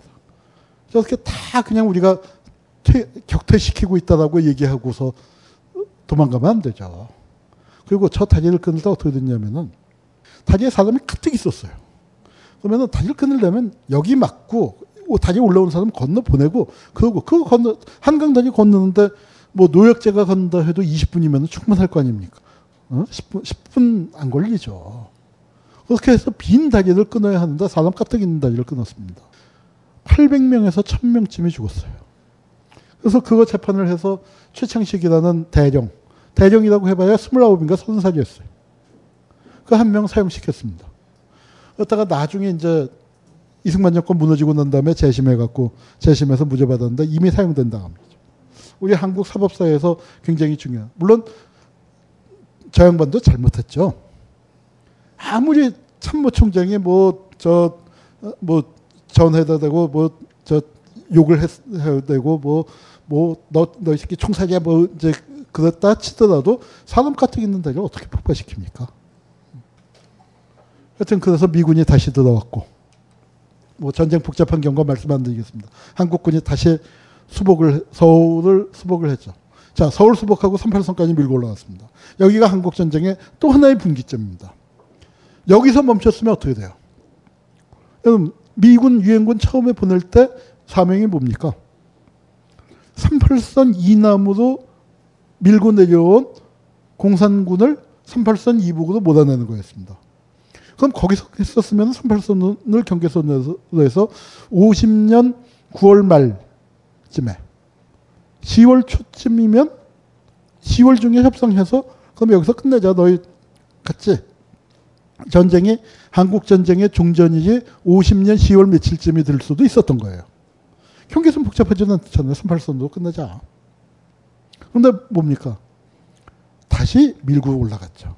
이게 강정구 선생님이 그 말씀을 하셨다가 그 저 굉장히 된통당하셨지만 앞부분은 김일성이가 적화통일을 하려고 일으킨 김일성의 통일전쟁이었다면 그 뒷부분은 이승만과 메가더의 통일전쟁이었다. 그 사람들 목표가 뭐예요? 북쪽 지역을 점령하려는 거죠. 저게 세계 냉전사에서 냉전 전략, 미국의 냉전 전략이 두 가지가 됩니다. 하나는 컨테인먼트, 봉쇄 전략이라고 하죠. 또 하나는 롤백. 롤백은 이제 반격 전략이라고도 하는데 정확한 번역은 아니고 뭐 그 뜻이 뭐냐면은 왜 여러분 김밥 말 때 김밥을 발로 이렇게 도록 롤을 말아, 말아 올라가잖아요. 그럼 어떻게 돼요? 마지막에는 김이 남는 게 없죠. 다 말려버리는 거죠. 즉 공산국가의 영토를 그렇게 말아버리자. 밀고 올라가는 전략이었습니다. 그 전략은 냉전 오십 년 역사에서 딱 한 번 쓴 거예요. 한국에서. 그렇다고 어떻게 됐어요? 한국전쟁 때 된통 당하고 난 다음에 베트남에서 어떻게 했습니까? 미군이 십칠 도 이북을 넘어가질 않았죠. 공군만 보내서 북폭은 했어도 지상군 넘어가지 않은 겁니다. 그러니까 전 세계에서 딱 한 번 전략. 그래서 화랑부대의 삼팔선 돌파예요. 전날이 언제입니까? 저게 시월 이십일이에요. 국군의 날이, 국군의 날이 뭡니까? 그게 역사책에 보면은 공군 창건 기념일이다 하는데 대한민국 우리 육방부라고 그러잖아요. 국방부가 아니라 육방부라고 부르는데 육방부가 공군 생일 갖고 만들었겠습니까? 국군의 삼팔선 돌파 기념일이죠. 그리고 국군이 넘어가니까 이건 뭐예요? 그래서 국제법상의 남침 북침이 아닌 거예요. 이건 내, 국제법상으로는 내전 개념인 거지. 그래서 이제 그 넘어갔고 일단 국군이 넘어가니까 기정사실화해서 유엔군도 따라 넘어갔습니다. 그랬더니 중국이 어떻게 했어요? 가만히 있지 않겠다. 이게 해산진까지 갔단 말이에요. 압록강에 가서 압록강에 태극기 우리 어렸을 때 듣기는 아, 저기서 태극기만 꽂으면 되는데 중국군이 갑자기 나타나서 태극기를 못 꽂는 바람에 전쟁을 끝내지 못했다 하는데 그 어렸을, 어렸을 때는 순진해서 진짜로 믿었어요. 그건 아니었고 저기 가서 이제 태극기 꽂고 저 해선진 물 떠다가 또 이승만 대통령한테 보내고 뭐 이제 다 그랬었습니다. 그런데 중국은 어떻게 했냐. 모택동은요. 전쟁이 터지자마자 인민군이 쫙 밀고 내려갈 때 그때 뭘 했냐면 저 해남도 복건성 그 또 대만 해안 그쪽에 배치되어 있었던 그 군대한테 뭘 했습니까? 뒤로 돌아 해서 그때부터 행군해서 왔습니다. 유월 말부터 뒤로 돌아 해서. 그러니까 처음에는 확 밀고 나가지만 모택동이 볼 땐 뭐예요? 첫 끝발은 늘 개끝발이다. 전세는 뒤집힌다. 이건 미군이 지금 그리고 그렇게 되면은 중국 국경이 위험하다. 이건 대만으로 건너가서 장개석 정권을 끝장내는 것보다 장개석이 저기 쫓겨간 다음에 일로 넘어오지는 못, 못한다. 이건 지금 중국의 존립 자체가 위태로울 수 있다. 그래서 중국의 최정예 군대가 뒤로 돌아 해서 왔습니다. 그러고서 이제 공격, 저, 공방을 하는 거죠. 미국에서는 쫙 인천 상륙작전 이후에 밀고 올라가려고 차별을 하니까 넘어오면 안 된다. 삼팔선까지는 원상 복귀하는 거 좋다. 그런데 삼팔선 이북으로 유엔군이, 미군이 진격을 하면은 그거는 중국에 대한 침략으로 간주한다. 라고 얘기했습니다. 지금 중국이 그렇게 얘기를 했었으면 무게가 실렸겠죠. 그런데 그때 중국은 어때요? 세계에서 가장 어린 나라예요. 정말로 신생 독립국입니다. 사십구 년 시월 십일 일 날 정부가 출범했잖아요. 정부 수립해서 천안문 광장에서 뿜파뿜파 한 거 아닙니까? 그러고서 이게 언제예요? 오십 년 구월 말 얘기니까 구월 말 시월 초 얘기니까 정권 수립되고 일 년이 안 된 거예요. 이북은 그때 세계에서 제일 조그만 나라. 세계에서 제일 어린 나라. 중국이 우리 가만히 있지 않겠다라고 했을 때 미국이 어땠나요? 미국보다도 맥아더가. 두 가지 얘기를 했죠. 미, 중국이 개입 못한다. 못한다. 그 다음에 개입해도 빌볼 일 없다. 저 빌볼 일 없다. 그렇게 얘기했습니다. 그러고 밀고 올라갔더니 중국군이 항미원조 위국보가. 보가 위국이라고 많이 합니다. 한, 그러니까 그 미국에 저항해서 조선을 지원하고 나라를 지키고 집을 지키고 그 항미원조 보가 위국이라고 그 하는데 저 구호를 내걸고서 이제 그 전면적인 동원에 어, 들어간 겁니다. 어, 중국군이 진짜로 국경을 넘어서 참전을 했고 그건 어떻게 됐어요? 맥아더 입장에서는 굉장히 이게 틀린 겁니다. 이게 미국에서는 초진이라고 그래요. 장전호, 장진호. 그게 이제 저 일본 지도를 일본이 만든 지도를 영역해서 그 일본식 발음으로 되어 있는데 저 초진이라는 제목으로 책이 미국에서 수십 권이 나와 있습니다. 왜냐하면 미군 전사에서 최악의 패전이에요. 별 볼 일 없다고 하다가 겨울밤에 별 많이 봤습니다. 미군 일 사단이 괴멸했어요. 일 사단이라면 최정예 사단 아닙니까? 여러분 베트남 전쟁에서 미국이 졌죠. 미국은 전쟁에서 진 겁니다. 전투에서는 주요 전투에서 몇 명 매복 나갔다가 걸려서 베트콩한테 죽은 거 말고 미국이 베트남 전쟁에서는 주요 전투에서 진 적이 없어요. 전투는 다 이겼습니다. 전쟁을 진 거지. 그런데 여기는 어때요? 전투에서 박살이 난 겁니다. 뭐 이때는 아니지만 이게 이제 흥남철수. 이건 뭐냐면 이 아저씨가 이제 뻘거벗고 왔다 갔다 군화 신고 저 뻘거벗은 아저씨가 사단장이에요. 닌 소장. 미군 사단장이 포로가 됐습니다. 뭐 미군 입장에서는 말도 안 되는 일들이 벌어진 거죠. 한국전쟁에서. 이렇게 되니까 메가더는 어떻게 돼요? 메가더가 굉장히 곤경에 처한 거죠.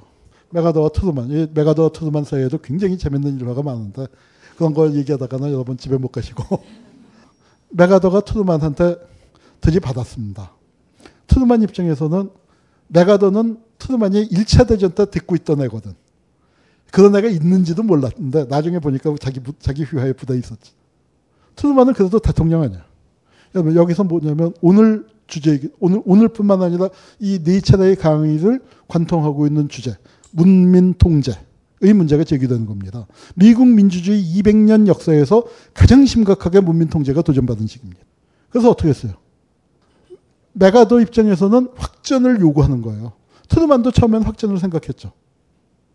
그런데 메가더는 뭐예요? 자기가 전략적 판단이 잘못된 거 아니에요. 일 차 대, 저 인천 상륙작전하고 그렇게 해서 그 휴전선에서 멈췄으면은 메가더가 한국전쟁의 영웅이 되고 아, 저 자유세계를 공산 침략에서 지켜낸 뭐 이제 이렇게 됐겠지만 밀고 올라갔다가 중국한테 된통당하고 나니까 그걸 만회해야 하잖아요. 그걸 어떻게 만회해요? 지상전에서는 일사단 기멸당하고 패전했고 중국하고 죽기 살기로 붙어야 하는데 그거는 미국도 너무나 출혈이 크고 한반도에서 그렇게 해야 할 전략적인 이유나 가치나 그런 것도 판단이 안 서고 그때 메가더는 뭘 주장을 했습니까? 핵을 쓰자고 했습니다. 핵전쟁을 얘기를 했어요. 그런데 이게 나가사, 히로시마 나가사키 핵폭탄 떨어뜨릴 때하고 다른 게 뭐냐면 소련이 핵무기를 개발했단 말이에요. 일본이 없을 때 핵무기를 떨어뜨린 거하고 이건 소련이 핵, 핵 능력을 가졌을 때 그걸 치는 거하고는 전혀 다른 얘기입니다. 그런데 핵을 쓰자고 주장을 했어요. 아주 강력하게.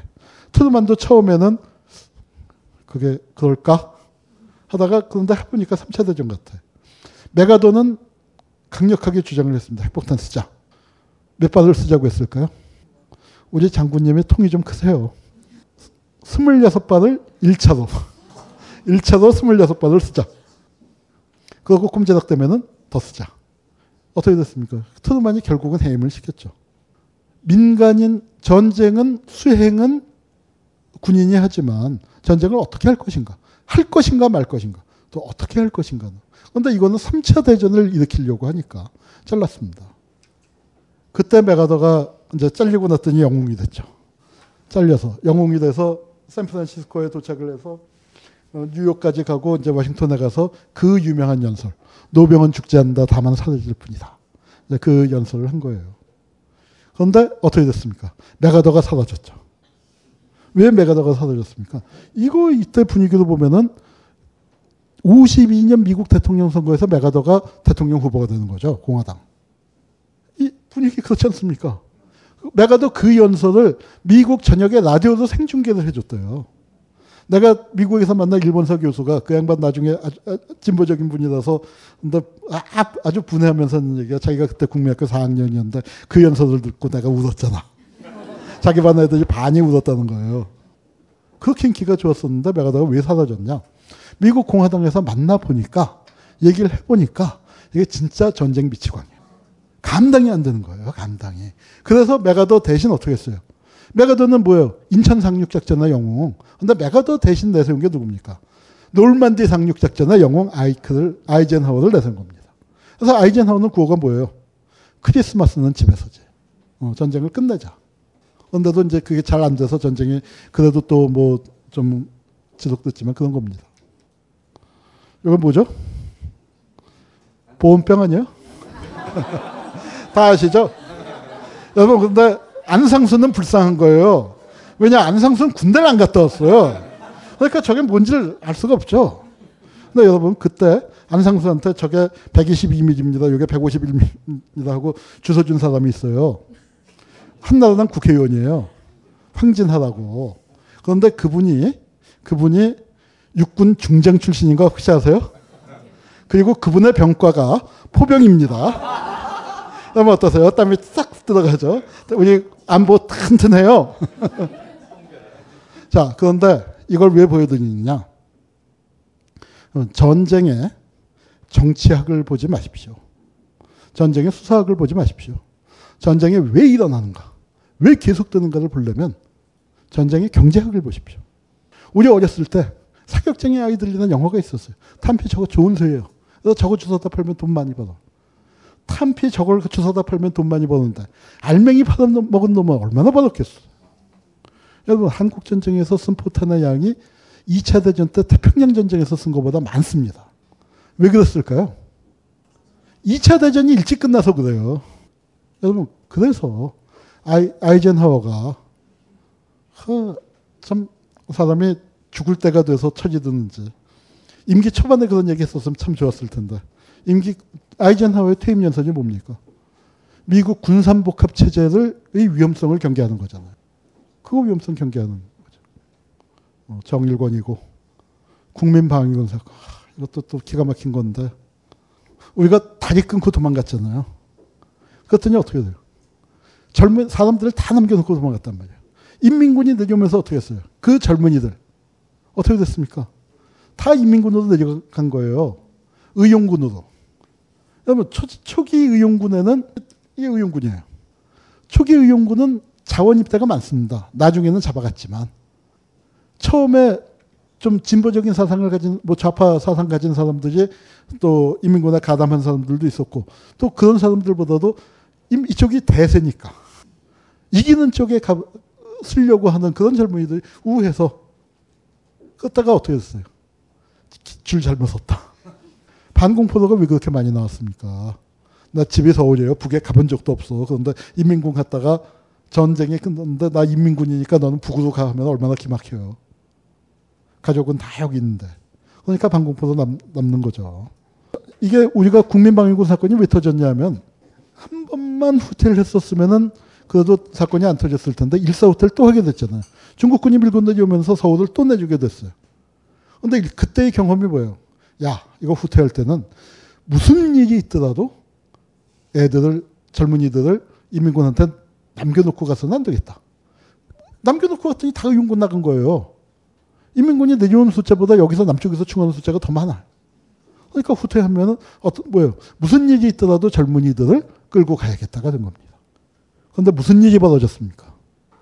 정말 참담한 일이 벌어진 거예요. 이 젊은이, 이게 십이월 이십일이거든요. 십이월 달에 찍은 사진이에요. 그리고 그 해개월 무지무지하게 추웠는데 다 호쩌고지 바람이잖아요. 두, 뭐, 두, 외투, 뭐, 두루마기 그, 그런 거 어쨌어요? 집에다 다 벗어주고 왔지. 군대 가면 설마 오단 주겠어요? 그런데 이 사람들이 다 어떻게 됐습니까? 불과 백 일 만에 오만 명 이상이 굶어 죽고 얼어 죽고 병들어 죽었어요. 그러면 전쟁을 하다가 오만 명이 죽어도 그건 기가 막힌 건데, 아군 오만 명이. 여러분, 우리, 우리말에 보면은 참 재밌는 말 같은데 아주 역사 속에서 끔찍한 말들이 많아요. 너희 놈 자식 뼈도 못 추질 줄 알아. 민간인 학살에서 딱 맞는 얘기고요. 여기 먹고 죽은 귀신 때깔도 곱다란 말 있죠. 굶어 죽는데 먹을 게 없으니까 뭐냐면 훈련이라고 내보내. 그런데 참 사람이라는 게 전쟁통에도 결혼도 하고 환갑도 하고 잔치 벌리잖아. 그럼 이 사람들은 뭐냐면은 훈련하라고 내보내는 게 뭐냐면 동네 어디 가서 먹을 거 있으면 알아서 먹고 들어가죠. 그러면은 이게 뭐냐면은 정말 잔치집 습격 사건이 된 거예요. 기록에 의하면은 간장 종지까지 핥아먹었대. 그런데 그렇게 굶은 그런 사람들이 어떻게 돼요? 막 급하게 더군다나 기름진 음식 먹으면 굶다 며칠 굶다가 토사광난으로 죽습니다. 그런데 참, 참 슬픈 게 뭐냐면은 그게 먹고 죽은 귀신 아니야. 그런데 어저께 굶어 죽은 놈하고 먹고 죽은 귀신하고 때까지 틀린 거예요. 참, 그게, 그러니까 우리, 뭐, 그, 그런, 맞고 죽은 귀신 때깔도 곱다는 말 쓰지만 참 슬픈 얘기입니다. 이게 어떻게 됐냐면, 이거 먹을 게 없다라고 했더니, 여러분, 우리, 그, 뭐, 마리 앙뚜아네트가 뭐 빵이 없으면 과자를 먹지도 하고, 뭐 그 사실은 헛소문이지만, 그런 말 있지만, 여러분, 그거는 지어낸 얘기지만, 한국은 실화입니다. 실화도 이런 게 있어요. 밥 공장이 없으면은 젤리, 젤리를 먹이지. 이게 국민방위군 그 간부들인데, 이 사람들이 뭐냐면은 서북 청년단이니 민족 청년단이니 그런 대동 청년단, 그 청년단 출신들이에요. 정규군으로 가입하지 못한 그 깡패 조직의 두목들이 그 짓을 한 거예요. 그래서 육십만을 만들어 놓고, 육십만을 소집을 해 놓고, 예산 계획도 안 세우고, 돈이라고 뭐 육십만을 먹이라고 조금 내려보내니까 지들이 펑펑 쓴 거예요. 그걸 조사했던 군 법무관이 뭐라고 쓴 얘기를 했냐면, 그 이 사람들이 돈을 어찌나 펑펑 쓰는지, 우리는 그 돈을 물쓰듯 한다, 이란 말이 있었잖아요. 근데 이따 뭐 다 피난 가갖고 저 부산의 판자촌에서 살 때니까, 이 사람은 낮에는 법무관 하면서 뭐 저 뭐 국민방위군 이거 잡아다가 조사하고 있었지만, 밤에는 뭐예요? 마누라 등산에 어떻게 해요? 수돗물 나오는 거 쫙 마을 아래까지 내려가서 이거 지키고 밤새, 그래서 한 동이씩 그 물지게 전화를 넣는데, 이 사람은 소원이 뭐냐면은 국민 방위군 놈들이 돈 쓰듯이 물 한번 써봤으면 좋겠다. 돈을 물 쓰듯이 아니라. 그렇습니다. 이, 이 사건이, 이게 비극적인 사건이, 이게 이것 때문에 이기붕이가 뜨는 거예요. 이 사건을 재판을 했다가 뭐 유해무죄 다 풀어줬어요. 이 국민방위군 사령관이 이승만 양자라고 꺼들먹거리는 놈이거든요. 그렇다가 여론이 약화되니까 이기붕이가 들어서서 그걸 사용을 시켰습니다. 그래서 이기붕이가 뜨고, 이기붕이 육십 년도에 삼 일오 부정선거까지 이어지는 이기붕이 그렇게 저 득세하는 계기가 된 거죠. 네, 사형 장면이고요. 자, 이거는 누구냐면 모한영이라고 모택동의 아들입니다. 모택동 아들이 한국전쟁에서 죽었어요. 그런데 이 묘가 아직도 이북에 그대로 있습니다. 아니, 모택동 아들이 자기 아들 묘를 왜 못 갖고 가겠어? 모택동이 여러 가지 잘못을, 과거를 범했죠. 뭐 대학진 운동도 그렇고, 문혁도 그렇고, 문화혁명도 그렇고. 그런데 아직도 중국에서 힘이 있잖아요. 그 이유가 이런 겁니다. 중국, 아니, 조선 땅에서 죽은 중국 병사가 몇 명인데 내 아들부터 데리고 가. 중국 땅에서 죽은 병사들의 시신을 다 옮기고 난 다음에야 내 아들은 데리고 가야지. 그런 맛이 있는 거예요. 모택동 죽었습니다. 미 팔 군 사령관 중에 벤플리트라고 있었어요. 그 아들이 출격을 했다가, 조종사도 출격을 했다가 돌아오질 못했습니다. 실종됐으니까 아마 죽었겠죠. 뭐 그 비행기가 아직까지 떠 있겠습니까? 미군 사령 장성들 중에 보면은 부자가 같이 참전을 해서 아들이 죽은 경우가 부지기수입니다. 수십 건이에요, 수십 건. 근데 여러분 혹시, 혹시라도 한국군 장관이나, 한국의 장관이나, 고위 장성이나 국회의원이나 아들 중에 전쟁에 나갔다가 죽은 사람 얘기 혹시 들어보신 적 있어요? 혹시 있습니까? 있으면 교과서에 실렸을 거예요. 교학사 교과서에 모범사제도 대서특필했을 거예요. 이게 한국의 우익입니다. 이게, 이게 우익이라고 하는 게, 적어도 우익이라는 게 뭐예요? 서양에서는 뭐예요? 노블리스 오블리제라고 해서 뭐 영국 왕자들 다 장교 신분 아니에요. 근데 우리는 어때요? 김창룡 암살이고, 이 상위군인들. 기막힌 사진이죠. 자기 다리 베고 누운 거예요. 의적 빼갖고. 근데 어렸, 뭐 저희 또래들, 우리나라에서 제일 무서운 게 상위군인이었죠. 상위군인과 전쟁과 하우스보이. 여기 하우스보이. 우리가, 우리와 미국과의 관계를 가장 적절하게 표현한 게 이 문화입니다. 이거 시레이션 받아서. 미국 문화가 주는 엄청난 충격과 감동이죠. 이게 뭐예요? 밀가루예요. 자, 오늘 아침에 빵 드신 분, 점심에 국수 먹고, 저녁에 피자 먹고. 그런데 우리 옛날은 어때요? 국수 함부로 먹었습니까? 잔치 때 먹는 거예요, 잔치 때. 잔치란 게 뭐예요? 매일 하는 게 아니잖아요. 결혼식, 돌잔치, 환갑잔치. 평생에 몇 번 안 하는 거. 그, 그런 때나 먹던 귀한 음식이에요. 저걸 누가 주셨어요? 누구요? 누구요? 크게 외쳐야 합니다. 미쿡 형님이 주신 겁니다. 그래서 우리가 이런, 저걸 우리가 악수표 밀가루라고 불렀죠. 미국, 미국 그 국민이 기증한 거기 때문에 팔거나 다른 물건으로 바꿀 수 없습니다. 저걸 먹고 우리 입맛이 바뀌기 시작을 한 거죠. 그래서 밀가루가 얼마나 귀했냐. 대장금에서 경합할 때, 대장금이 십 년 전 얘기지만 그때 음식 만들어보라고 비단주머니에 넣어서 귀한 재료라고 준 게 밀가루예요. 근데 그걸 저렇게 푸대로 줬으니 얼마나 고맙습니까? 여러분 이게 글씨가 그 흐린데 포항 설린원이에요. 포항에 있는 고아원에서 미군이 물자를 푸는 겁니다. 이 아이들 얼마나 저걸 기다리고 있어요. 요 또래 아이들 중에 한 명이 아, 포항 출신 아이 한 명이 아주 출세했죠. 응? 아, 누군지 아시겠죠? 자, 엊그제 감옥에서 형님 대군이 출소하셨습니다. 그런데 그 형님 대군이 그 미국 대사관에다가 한 얘기가 있죠. 내 동생은 염려마. 걔는 뼛속까지 친미야. 여러분 이 세대가 뼛속까지 친미가 되는 건 난 당연하다고 생각해요. 그걸 누군가가 특별히 바로잡아주지 않는다면. 오일육 군사 반란에서 육삼까지. 자, 군대, 우리는 군인을 무식하다고 얘기합니다. 그러나 그렇지는 않습니다. 뭐 단순 무식 과격인데 군인이 단순하고 과격하긴 해요. 그러나 무식하지는 않습니다. 여러분 한 해방 후에 한국에서요. 가장 교육을 많이 받은 집단이 군입니다. 해외 유학을 보면은요. 육십 년대 중반까지 민간에서 해외 나간 사람이 육천 명이에요. 근데 민간에서 나간 사람 육천 명 중에서 돌아온 사람이 육백 명입니다. 십 퍼센트 정도밖에 안 돼. 다 뭐였어요? 미국에 주저앉은 거예요. 거기서 세탁소를 할지언정. 토나바에 일자리도 없고 답답하고 전쟁이고 하니까 그냥 길을 쓰고 주저앉았습니다. 그런데 군대에서는 같은 기간에 몇 명을 보냈습니까? 구천 명을 보냈습니다.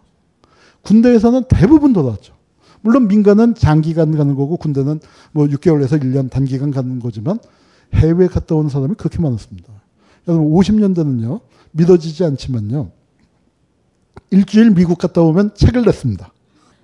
그리고요. 육십 년대 중후반까지요. 우리나라 신문에 보면은 두 가지 단신이 실려요. 하나는 본사 내방. 신문사에 온 손님들 명단을 쭉 적고요. 또 하나 공항 소식을 적습니다. 그래서 오늘 출국한 사람, 입국한 사람 중에 유명 인사를 적는 난이 있었어요. 지금처럼 개나 소나 외국 나가는 그런 시절이 아니었어요. 그 시절에 해외 유학을 가장 많이 갔다 온 게 여기입니다. 어, 군이에요. 그리고 보세요. 뭐 육군, 육군 사관학교뿐만 아니라 뭐 제가 보병학교, 뭐 뭐 또 통신학교, 뭐 무슨 공병학교, 포병학교, 기계화학교, 어, 행정학교, 군수학교. 재교육기관을 갖고 있었던 유일한 곳입니다. 여러분 재벌들의 연수원이 생기기 시작한 게 칠십 년대 중후반이에요. 근데 군은 뭐예요? 재교육기관을 갖고 있었죠. 육군대학, 국방대학원에서부터 각종 전문학교까지. 팔십 년대쯤에요. 현대건설이나 뭐 그런 데 가서 그 기능공들, 기술자들 조사해 보면은 당신 이 기술을 어디서 처음 배웠어? 얘기하면 팔십 퍼센트가 군이었습니다. 군이 그렇게 중요했던 거예요. 군에서 문맹 퇴치도 많이 했어요. 백만 명 이상이 군에서 한글을 깨쳤습니다. 군대 가서 처음 전기불 보고요. 군대 가서 처음 전화 쓰고요. 군대 갈 때 처음 기차 타는 거예요. 이러니까 어떤 말이 있어요. 우리나라에서, 우리나라에만 있는 말이죠. 군대 갔다 와야 사람이 된다. 참, 그, 여기 여성들은 참 거북한 말, 말이죠. 사람이 군대 가는 거지. 사람이 군대 가서 군인이 되는 건데, 우리나라에만 있는 말. 군대 갔다 와야 사람이 된다. 왜냐하면 우리나라 사회에서 배우지 못했었던 젊은이들이 군에 가서 조직의 쓴맛도 보고 규율도 보고 근대적 인간형으로 바뀌고 이런 근대 기술문문 배우고 그리고 한글도 깨치고 게다가 이런 거 가르쳐요. 뭐 양봉, 벌, 양돈, 토끼 키우는 법, 닭 치는 법. 군대에서. 아니 이게 우리나라 이제 닭이랑 뭐 레그호온이니 뭐 그 어? 또 저 뭐 돼지도 품종이 바뀌죠. 요크셔, 바크셔 들어오고 뭐 하는 그런 거 다 군대에서 와서 했어요. 이, 이 사람들이 뭐였어요? 사이치 지도자가 되고 그 다음에 새마을 지도자가 되고 이 사람들이 뭐예요? 이렇게 잘한 사람들이 박정희와 더불어서 병영국가 대한민국을 건설하는 겁니다. 박정희 독재가 독재로만 되, 뭐 이게 제가 미화하는 건 아니에요. 독, 그 박정희의 한테 박정희가 아 했을 때 오 해주는 사람들이 많이 만들어질 수 있는 조건들이 또 있었다는 거죠. 그래서 군대가 한국 사회에서 가장 앞선 집단이었다. 그러면 경영학, 행정학, 그리고 웬만한 자연과학, 초급기술, 식무 초급기술. 이건 다 군대를 통해서 들었습니다. 우리나라 육십 년대, 칠십 년대까지 운전 배운 사람의 육십, 칠십 퍼센트는 군대에서 배운 겁니다. 군대 운전병들이에요. 그러니까 군대가 그런 면에서는 그러니까 우리나라, 우리나라뿐만 아니라 전 세계 방방곡곡에 왜 제삼 세기 국가의 군사독재가 그렇게 많이 들어왔습니까? 군대가 가장 발달한 선진 문물과 자원을 갖고 있는 집단이었기 때문인 거죠. 그런데 지금은 어때요? 군사독재가 왜 퇴조했습니까? 그거는 민간의 역량이 그만큼 야 이제 우리가 니, 니네보다 더 잘해. 통신? 군대를 위해서 발전했던 거죠. 화학? 군대가 쓴 거죠. 그런데 이제 사회가 발전하다 보니까 군대보다 훨씬 더 우수한 기술들을 갖게 되니까 그 군대, 군사독재를 할 필요가 없었던 겁니다. 사일구인데 사일구 뭐 얘기 길게 못합니다. 뭐 비상계엄이 선포되고 계엄이 선포되면 이제 군대 세상이죠. 이거 아주 역사적인 사진이에요. 이 양반이 사단장이에요. 사단장. 그냥 군인이 아니고 사단장이 시대하고 같이 만세 불렀잖아요. 사일구 때도요. 군대가 그냥 등장해서 총 쏘면 어떻게 됩니까? 이승만 정권이 유지되는 거예요. 한두 해는 더 가는 거죠. 그런데 군대는 왜 돌아섰어요? 이거 총 쏠 타이밍이 아닌 것 같고. 그 다음에 더 결정적인 건 미국이 벌써 떠났다 하는 거 알고. 이승만도 상황이 그렇게 되니까 아 이건 게임 끝났구나. 그거 아니 알고 물러난 거죠. 탱크 위에 올라선 거. 성공한 혁명과 실패한 혁명의 차이는 일 미터입니다. 민중이 탱크 위에 올라가느냐 탱크 밑에 깔리느냐. 시리아 같은 데서 지금 중동에서는 많이 밑에 깔리고 있는 거죠. 우리는 저 위에 올라가 본 경험을 그대로 갖고 있는 겁니다. 그런데 그 위에 딱 한 번. 그리고 이제 박정희가 나왔습니다. 군인이 본격적으로. 두 가지입니다. 하나는 박정희의 등장이라는 게 하나는 근대, 저 제삼 세기 국가에서 물자를 독점한. 그리고 또 뭐예요? 미국이 직접 키운. 이게 군부죠. 물론 박정희는 미국하고 결이 좀 안 맞은, 안 맞은 인간이었지만 군, 집단으로서의 군부는 미국이 직접 키운, 키운 거죠. 거기가 등장을 했다와 또 하나는 영남세가 등장을 했다죠. 영남이라는 게 한국전쟁 때 안, 전쟁을 안 치는 거잖아요. 지금 여러분 그 이건 뭐 여기서 오늘 그렇게 간단히 할 얘기는 아니지만 저는 한국전쟁을 이해할 때 남과 북의 싸움으로만 봐서는 안 된다. 한국전쟁을 전라도 쪽 체험과 경상도 쪽 체험을 구분을 해봐야 하는 거예요. 용어부터가 틀리죠. 전쟁 때 육이오 때고 여기는 뭐예요? 인공 때예요. 인공 때.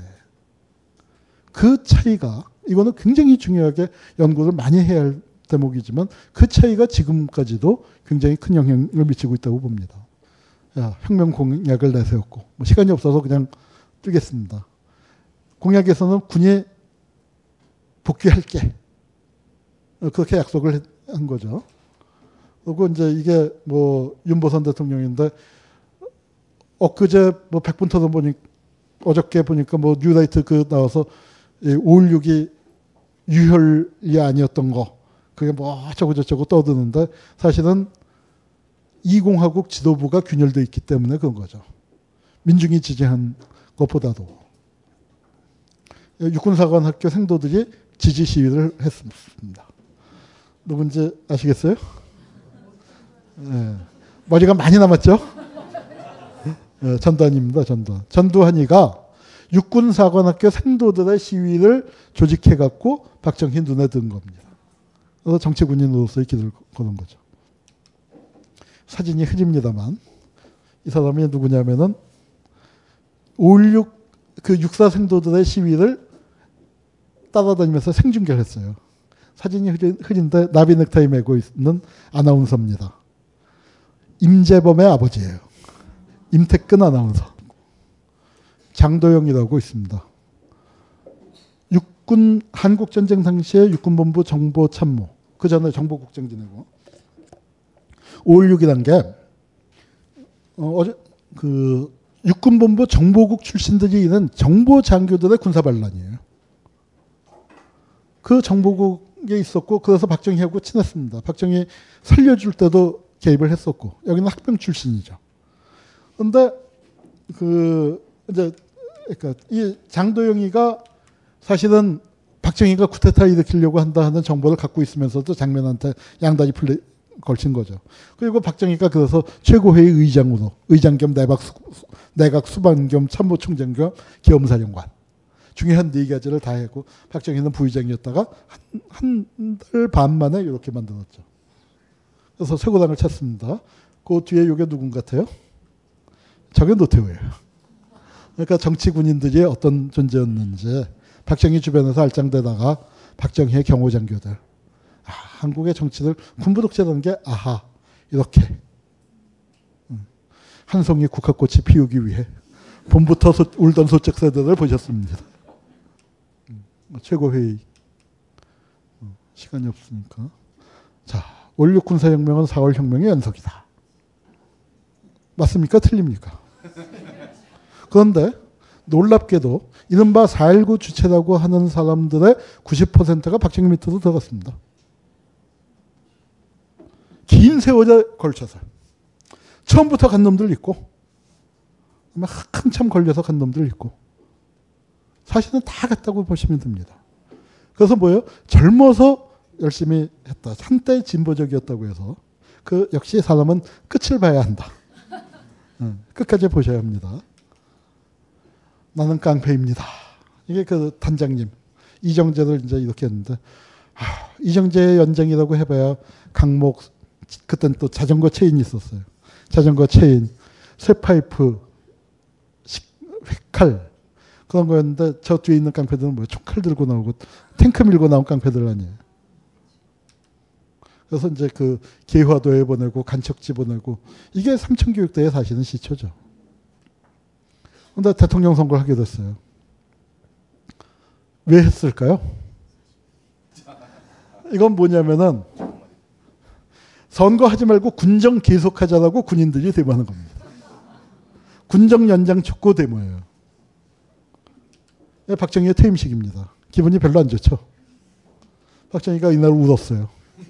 그러면서 다시는 이 땅에 나와 같이 불행한 군인이 나오지 않았으면 좋겠다. 이제 그랬더니 그 고바우에선가 신문 만화에서 그렇죠. 그 불행한 군인 나도 한번 해보고 싶다. 근데 박정희가 왜 그랬을까? 다른 나라는 군복 입고 다 통치했잖아요. 군사독재. 그 차이가 뭡니까? 그게 미국의 힘이에요. 한반도는 뭐냐면 남북 대치 상황에서 미국의 쇼윈도인데, 너 그래 해도 좋아. 그런데 군복 벗고 해. 박정희가 앙탈을 하고 나 벗기 싫어라고 했으면 어떻게 했을까요? 그럼 미국이 돌아서서 어, 장군님들 누구 군복, 군복 벗고 하실 분 계셔? 그랬을 거 아니에요. 그러니까 박정희 그 벗고 나온 거죠. 벗기 싫어서 오는 겁니다. 자, 이건 뭐냐면 무장군인이 또 사법부에 들어가서 쳐들어가서 학생 데모하는데 왜 영장을 발부 안 하냐. 이것도 기막힌 사진입니다. 예, 학생 데모사상 가장 멋있는 사진 같은데. 예, 비가 와서 젖은 게 아니에요. 물리다 앞에 개천이 있잖아요. 근데 그게 그, 그 당시에 학생들이 세느강이라고 불렀다고 그래요. 근데 거기에 빠진 거예요. 경찰이 그냥 밀어붙여갖고 학생들이 개천에 빠져갖고 개천에서 이제 기어 나와서, 저기 요새 대학생들은 죽었다 깨어나도 저런 포스가 안 나올 텐데. 저거 찍은 거는 일본 기자가 찍었습니다. 구와바라 시세이라고. 그 기자도 이십 대 때 찍은 거죠. 자, 이게 그때 데모하던 젊은이들. 누군가 좀 낯익은 사람 혹시 없나요? 누구라고 이름만 얘기 안 하겠습니다만, 저도 이름을 별로 얘기하고 싶지 않은데, 어, 세상이 이렇게 되는 거예요. 그래서 나온 말이 있죠. 내가 해봐서 아는데. 그리고 이제 비상계엄이 또 선포가 되고요. 이러고 인혁당 사건이 터지는 겁니다. 계엄군 풀리는 거고요. 자, 이 시기에 베트남 파병. 베트남에 이제 군대가 들어가는 거예요. 이게 한국군에게 어떤 영향을 미쳤는가. 또 한국 사회에 어떤 영향을 미쳤는가. 뭐 이 얘기 사실은 제가 저는 이것만 자세히 하고 싶어요. 왜냐하면 우리 평화박물관에 여기서 출발했거든요. 여기서 출발해서 베트남 어저께 혹시 백분토는 보셨나요? 전 뒷부분 봤는데 뭐 백, 민간인 학살이 어디 있었냐고 그 저 뉴라이트 교수가 얘기를 하는데 많았습니다. 이렇게 갔어요. 근데 저렇게 떠나는데 월남이 어떤 나라인지 아무도 얘기를 해주지 않았습니다. 우리 젊은이들에게. 무엇이 기다리고 있는지 아무도 얘기를 안 해줬어요. 전두환과 장세동이죠. 저들의 질긴 인연이 어디서 맺어졌습니까? 물론 육사 시절로 거슬러 올라가지만 저게 진짜로 진해진 게 월남입니다. 월남에서 연대장과 연대참모로, 연대장과 대대장으로. 그렇게 되면서 그리고 또 전쟁이 터지고 월남에 가고 하니까 이 군수물자가 풀리고 하니까 우리 군이 어떻게 됐냐면 오일육이 오십 년대는 부정부패가 심했어요. 그런데 오일육을 일으킨 다음에 박정희도 뭔가 인심을 얻어야 하니까 군내의 부정부패를 많이 바로잡았습니다. 그런데 그게 딱 거기까지. 월남 파병하면서 한 삼, 사 년 지나고 나니까 다시 부정부패가 생기고 그리고 월남 갔다 온 사람과 안 갔다 온 사람 간의 자원의 동원 능력이 차이가 나고 그리고 월남에서 저렇게 우리가 저원으로 맺어졌어. 베트콩과 싸우면서. 그래서 어떻게 돼요? 이게 뭐냐면 사단장이 연대장을 뽑아요. 연대장과 사단참모 데리고 갈 사람을 대충 팀을 짭니다. 그럼 연대장은 또 어떻게 해요? 자기 대대장하고 연대참모 데리고 갈 사람을 야, 너 나랑 같이 가자. 그렇게 팀을 짜요. 대대장은 또 대대참모와 중대장을 그렇게 해요. 그건 뭐예요? 그게 사적인 연줄이 생기는 거죠. 그리고 거기서 자원을 갖고 밀어주고 당겨주고 그래서 제일 커진 게 뭐예요? 우리는 하나. 마음도 하나. 하나회가 생겼습니다. 그래서 하나의 회원이 이제 만들어지고요. 그리고 베트남에 가서 이제 또 경험이 뭐냐면 사진이 너무 흐립니다만 저 위는 만주에서의 집단 부락이에요. 이건 베트남에서의 전략촌이에요. 한국군. 몇 가지 이유가 있습니다. 하나는 피부색. 일본이 옛날부터 써먹었던 게 뭐냐면 서양 제국주의와 백색 제국주의에 맞서서 황색 인종이와 단결하도 써먹었잖아요. 미국, 일본이 동남아 침략할 때부터.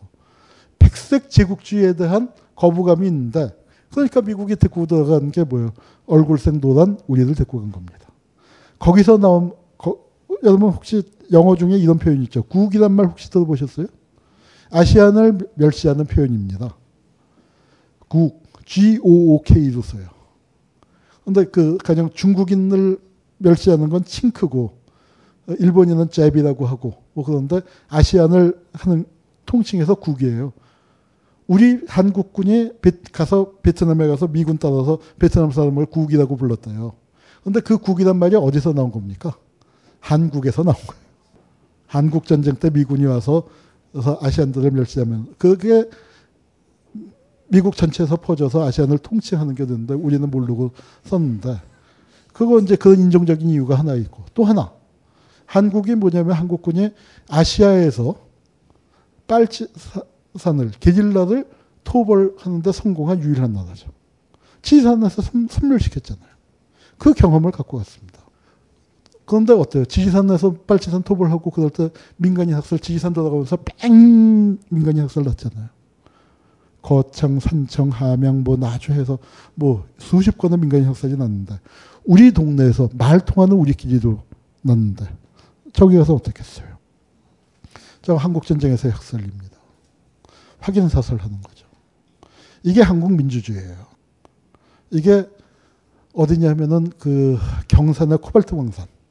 경산 코발트 광산의 광산인데 저 사진을 평화박물관에 걸었습니다. 저 사진을 찍은 분이 젊은 여성 작가예요. 저 사진 처음 걸렸던 날 제가 딴 데 강연을 하다가 좀 늦게 왔어요. 개막식을 같이 해야 하는데 근데 저걸 보니까 숨이 탁 막혀서 저 앞에 한참을 서 있었더니 작가 선생님도 옆에 오셨어. 내가 그래도 전시장의 책임자니까 뭐라고 한 말씀을 드려야 할 것 같은데 아, 입이 안 떨어지는 거예요. 한참을 두지 말없이 서 있다가 뭐라도 한마디를 해야 하겠다는 의무감에서 그냥 나온 말이 저걸 어떻게 찍으셨어요? 그랬어요. 그랬더니 그냥 주저앉아서 울더라고요. 근데 내가 저걸 어떻게 찍으셨어요? 하는 게 저거 어두웠을 텐데 플래시 쓰셨어요? 뭐 노출은 어떻게 놓으셨고 뭐 셔터 스피드는 어떻게 하셨 그딴 거 물어본 거 아니죠?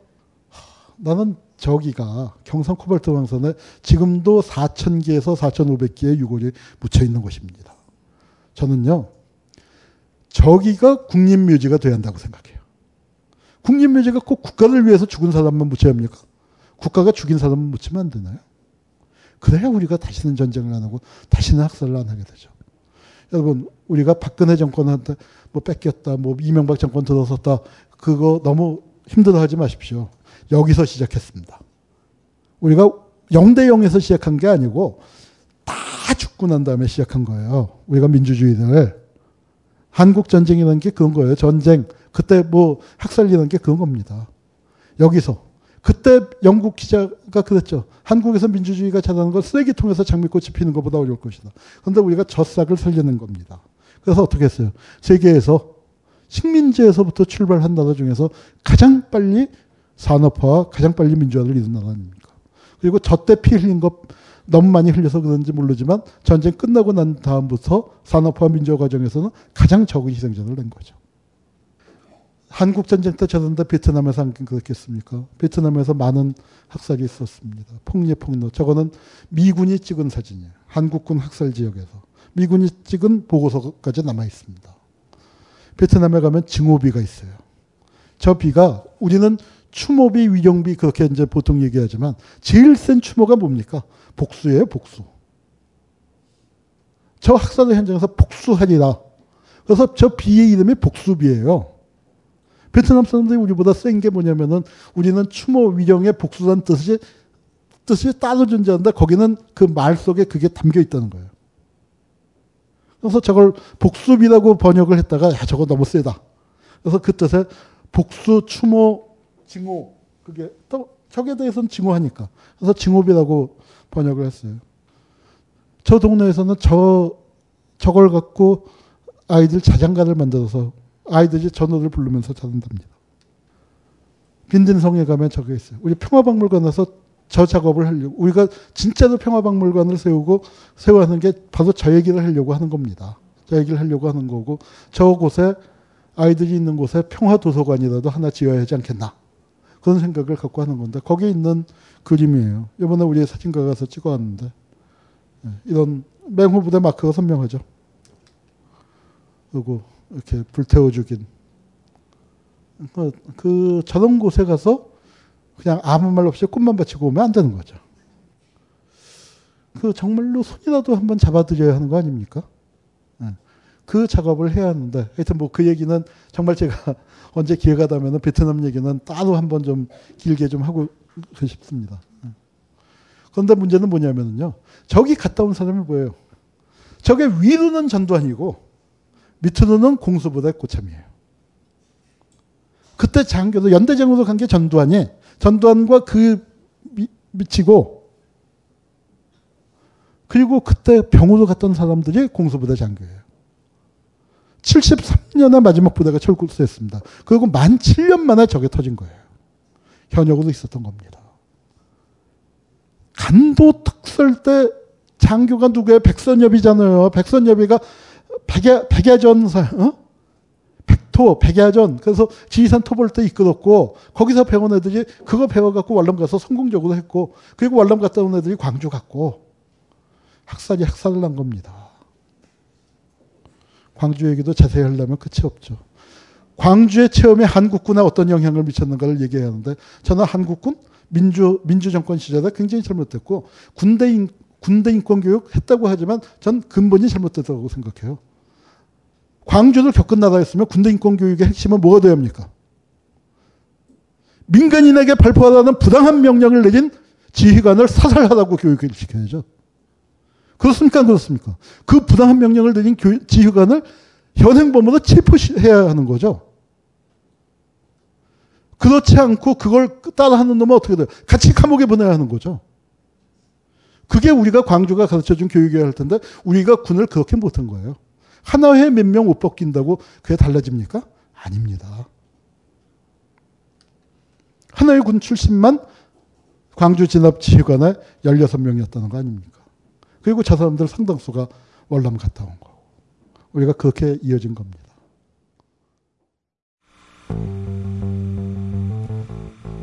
제가 박근혜 대통령의 정치는 아버지에 대한 제사다. 굉장한 촌철살인이죠. 오빠가 성추행한 건 경험이 아니에요. 내가 오빠를 덮치는 게 경험이에요. 이상하다. 바로 그 허버트 후보가 천구백이십구 년에 미 합중국 대통령으로 선출되는데 상무부 장관 추스리면서 대공황을 예측 못하는 바람에 저는 사실은 김어준 총수와 낙검수를 많이 원망했었습니다. 그럼 아무런 뒤처리도 안 하고 그냥 도망가버리고 말이죠. 물론 저도 알아요. 오빠가 촌스럽다는 거. 그렇지만 이거는 촌스러워도 너무 촌스러워. 이게 어떤 거냐면 모든 강의 동영상이 당신 손에 카카오 페이지와 벙커원 어플.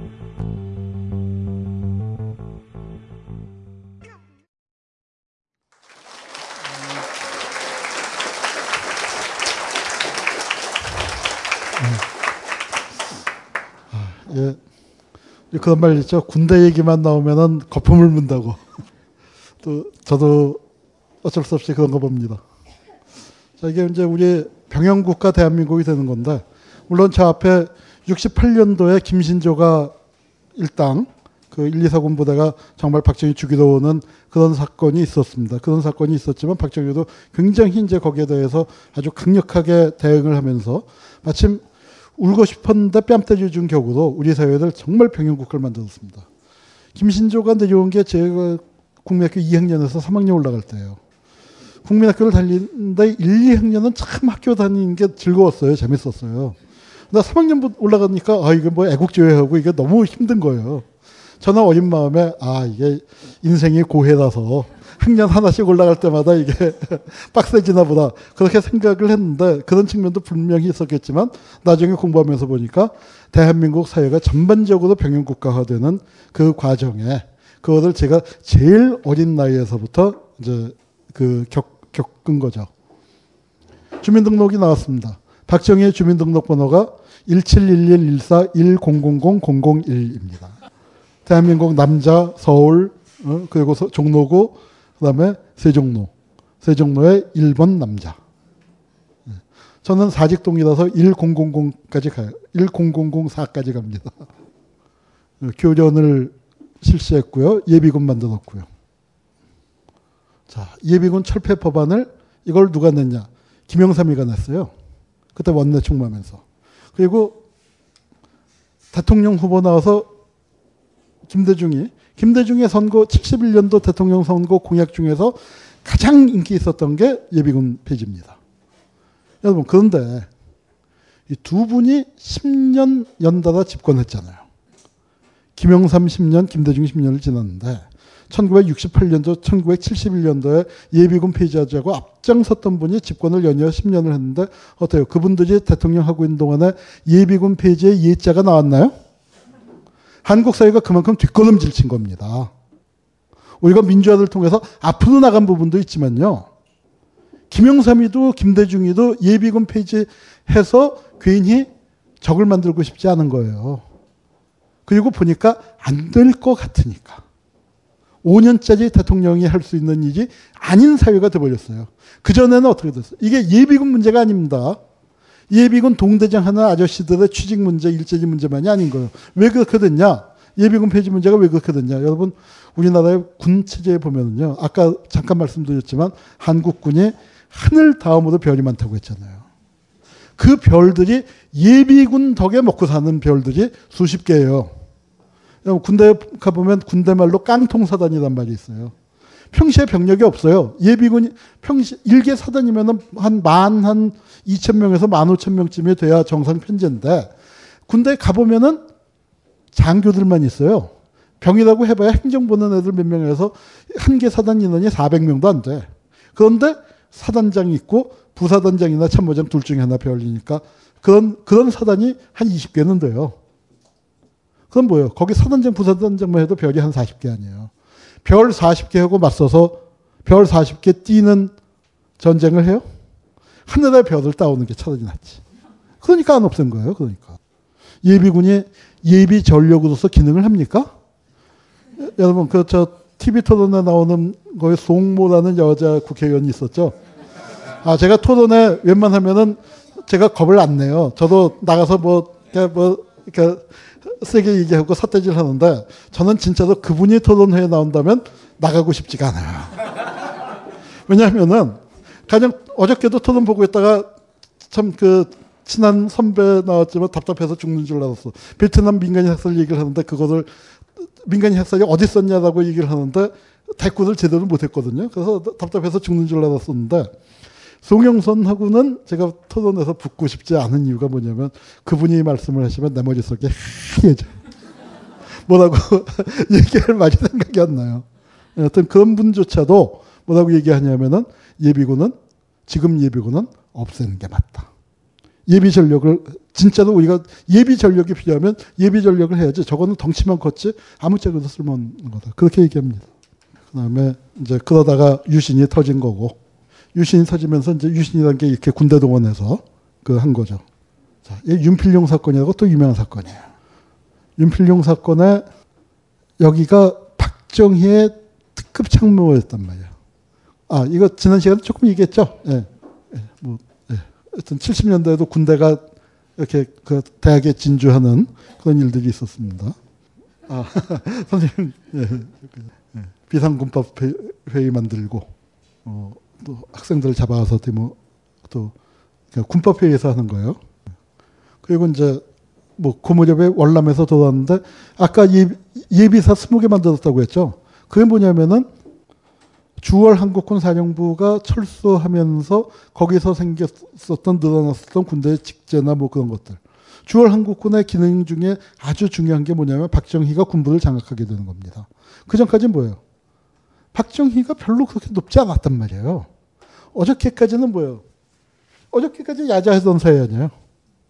어저, 어, 군대 내에 박정희급 있었단 말이에요. 선배들도 있고. 그런데 월남전을 통해서 뭐냐면 먹을 거 많이 준 거지. 그렇게 해서 이제 밑으로 들어오고 월남전을 계기로 해서 월남파병과 더불어서 우리나라에서 사라진 게 반혁명 사건이 사라집니다. 반혁명 사건이라는 게 월남파 그 군부 내에서 그게 군부가 안정이 안 되니까 주로 박정희가 덮어 씌운 거죠. 실제 반혁명을 했다기보다는. 그런데 그런 사건들이 이제 월남파병 하게 되면서 이제 했는데 그래서 팔 년 동안 군부를 잘 이렇게 키워서 이렇게 뭐 먹을 것만 나눠주면서 했는데 그게 문이 닫히게 됐잖아요. 그때 향토사단 그 예비 예비사단 이런 거 그렇게 만든 겁니다. 주월 한국군 사령관. 이제 그러다가 박정희가 총에 맞고 그러면서 신군부가 등장을 하죠. 신군부라는 표현을 썼습니다. 아까 하나회. 윤필용 사건 때 하나회가 날아갈 뻔했는데 박정희가 영남군벌을 보호한 겁니다. 육군참모총장을 연행조사. 보안사령관이라는 게 쿠데타를 막는 지위에 있는 그 역할을 해야 하는 사람인데 그 사람이 작심을 하고 쿠데타를 하니까 군이 기능이 멈춰버린 거죠. 육군참모총장인데 그러니까 전두환 거의 권력투쟁에서 져서 체포된 겁니다. 그러니까 육군 참모총장이면 자기 상관인데 그걸 연행했으니까 하극상 사건이죠. 그래서 아마 십이 십이에서부터 오일칠까지를 세계에서 가장 길었던 쿠데타라고 이제 누가 말 만드는 사람을 만들었고요. 제가 얼마나 흉악하냐면 이 정승화를 잡아다가 이등병을 만들었어요. 여기는 특전사령관의 비서실장을 했는데 아군과 반란군과의 교전에서 희생된 장교입니다. 그 자기 동기에서 대표 화랑이에요. 이십오 기. 이 동기가 남재준인데 여기 무덤에 가서 통곡을 했다는 일화가 전해집니다. 그러니까 하여튼 그런데 지금은 어떻게 됐어요? 군의 정치 개입에 반대하면서 통곡했다는 건데 자기가 가장 정치를 하고 있죠. 그래서 뭐예요? 젊었을 때의 순정에 속지 마세요. 그러니까 참 아군 총에 맞아 죽은 불행한 군인입니다. 부인이 자살했어요. 정병준하고 특전사령관 부하에게 체포된 불행한 군인인데 이분이 자살했어요. 여기 아, 그 사진이 빠졌네. 장태환이라고 수경사령관이 있습니다. 뭐 오공하고 거기 나왔고 보, 본인은 국회의원까지 지냈습니다. 근데 그분은 당신은 버텼지만 첫 번째로 아버지가 곡기를 끊고 아들이 잘 나간다고 우리 아들이 훈련대장이야 뭐 하고 그, 그런 시골 양반이 아들이 반란범으로 체포됐다니까 곡기를 끊고 돌아가셨어. 아들이 자연, 서울대 자연대 수석인가를 했는데 없어졌어요.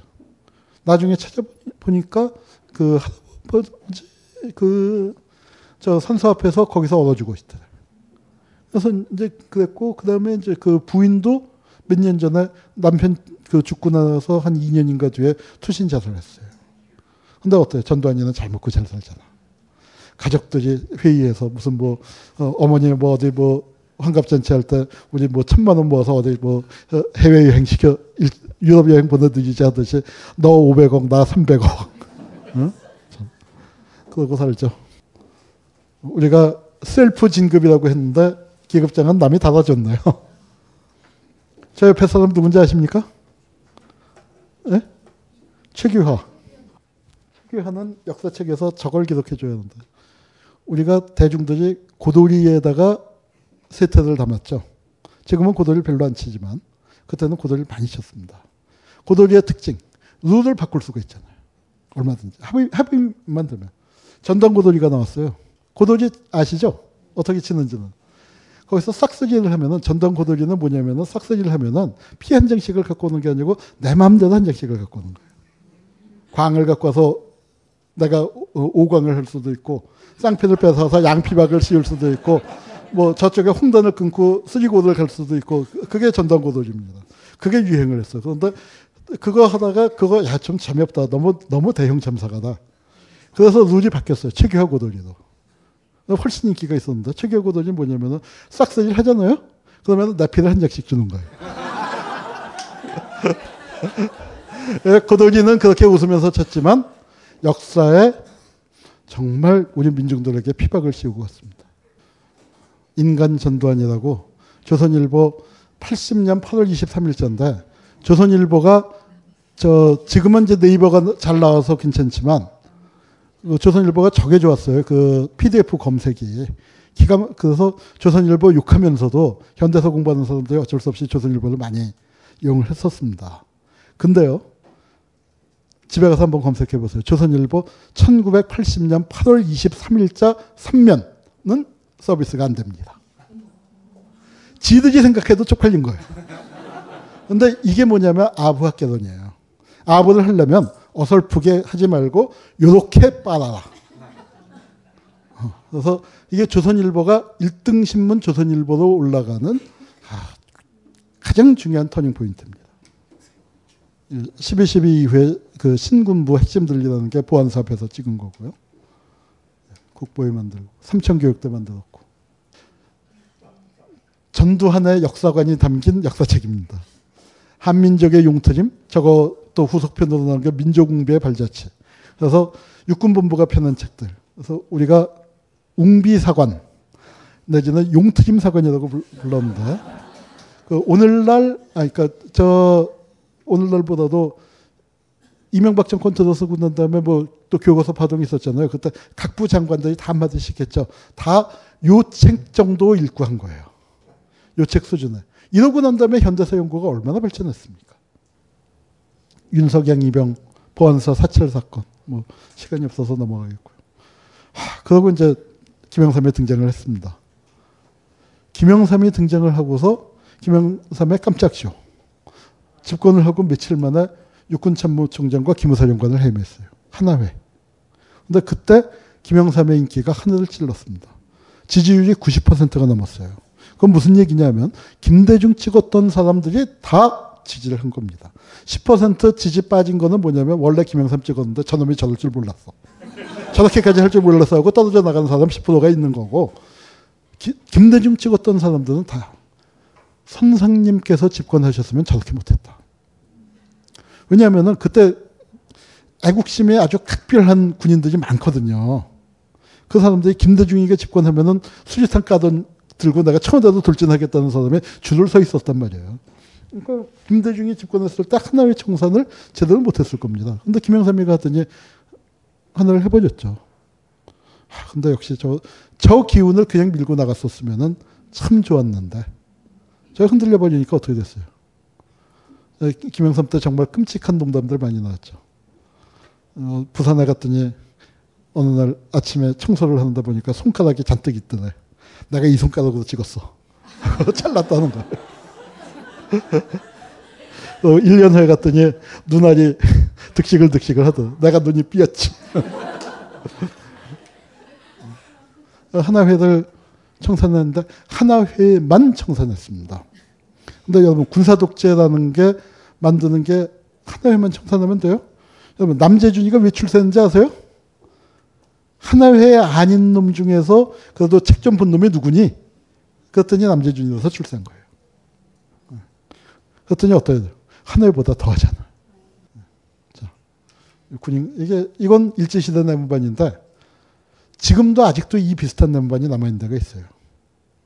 저도, 저도 딱 이런 데서 군대 생활을 했고. 아, 이게 넘어갔는데. 요게 한겨레 이십일에 제가 원고 쓸 텐데 제 원고 중에서 가장 비싼 원고예요. 수천억짜리 원고를 썼습니다, 제가.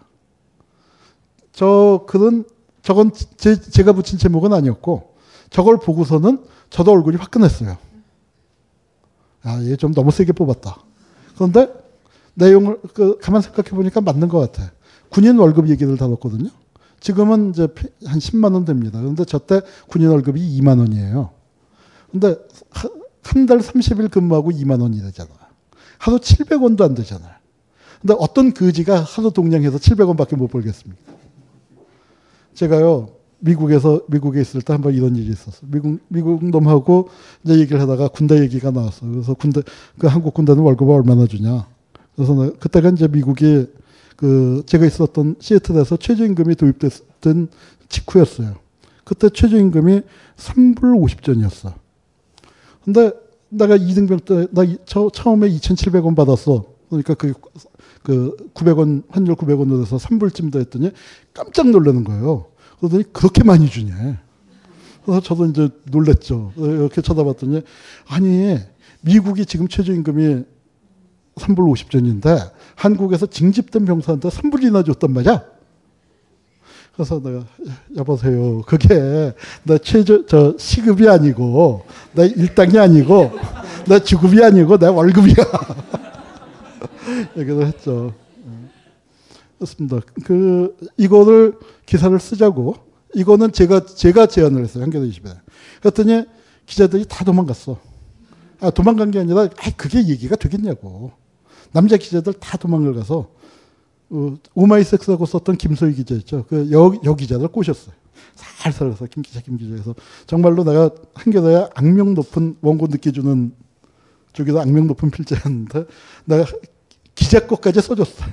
기자 거 절반 절반을 써주고 그러면서 했는데 이게 그 대박이 난 거예요. 그래서 이천이 년도 대통령 선거를 앞두고였고 그랬더니 이회창이는 이십만 원 공약을 내걸었고. 그리고 하여튼 노무현에서도 서병 월급 현실화하겠다고 해서 십만 원까지 올라간 겁니다. 이거 했을 때, 그, 이게, 천구백오십 년도에 이등병이 삼천 원 받을 때 대장이 구만 원 받았거든요. 뭐야, 삼십 배 차이 났어요. 근데 지금은 어떻게 돼요? 만 원 받는데 삼백, 삼백 배 차이 나잖아요. 자기들만 올린 거죠, 자기들만. 그리고 이때 삼천 원이라는 게 작은 게 아니에요. 뭐냐면은 면석이 월급의 삼분의 일쯤 돼요. 그러니까 그때도 치면 한 삼십만 원 돈 됐던 거예요. 즉 그때 최저임금으로 해서 한 팔, 구십만 원 받을 때 최저임금의 삼분의 일 가까이. 그러면은 과히 나쁘지 않은 거예요. 징병된 사병으로서. 근데 어, 어때요? 우리는 그거 그런 거 하나도 없는 거죠. 그리고 이건 본봉만 쳤을 때고 대장 월급은 이거보다 뭐 훨씬 많은 거죠. 군대. 이게, 저, 현역들이 제일 싫어하는 사진이래요. 어, 군대 관련. 그랬더니 여기에 대해서 이런 게 나왔더라고.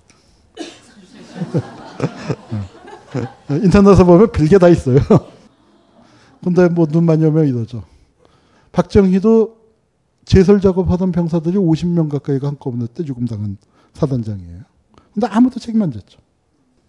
자, 이게 오십 년대 사진인데 비슷하죠? 이건 요새 사진입니다. 오십 년이 지났지만 이렇게 하죠. 포크레인 동원해서 두 시간이면 작업할 거 일개 중대 풀어서 이틀 작업시키는 게 싸게 먹힙니다. 그게 한국 군대예요. 가장 지구상에서 가장 노동 집약적인 조직입니다. 위에서부터 한마디 하면은 밑으로 이제 쫙. 절대로 밑에 밑에 사람한테 직접 얘기 안 하죠. 그게 한국에서 다 그렇잖아요. 그걸 깨자는 게 팀제 아닙니까? 직급타파. 근데 한국은 뭐예요? 이게 군대에서 군대 문화도 다 배우는 거거든요. 위에서 얘기하기 전에 알아서 해야죠. 군대에서 배우는 게 뭡니까? 밑에서 얘기하기 전에. 내가 꼭 이등병한테 그 얘기를 해야 되겠어? 너 뭐 하는 거야? 네가 교육을 어떻게 시키길래 제가 졌다위야. 그게 한국의 직장 문화 대표적인 거죠.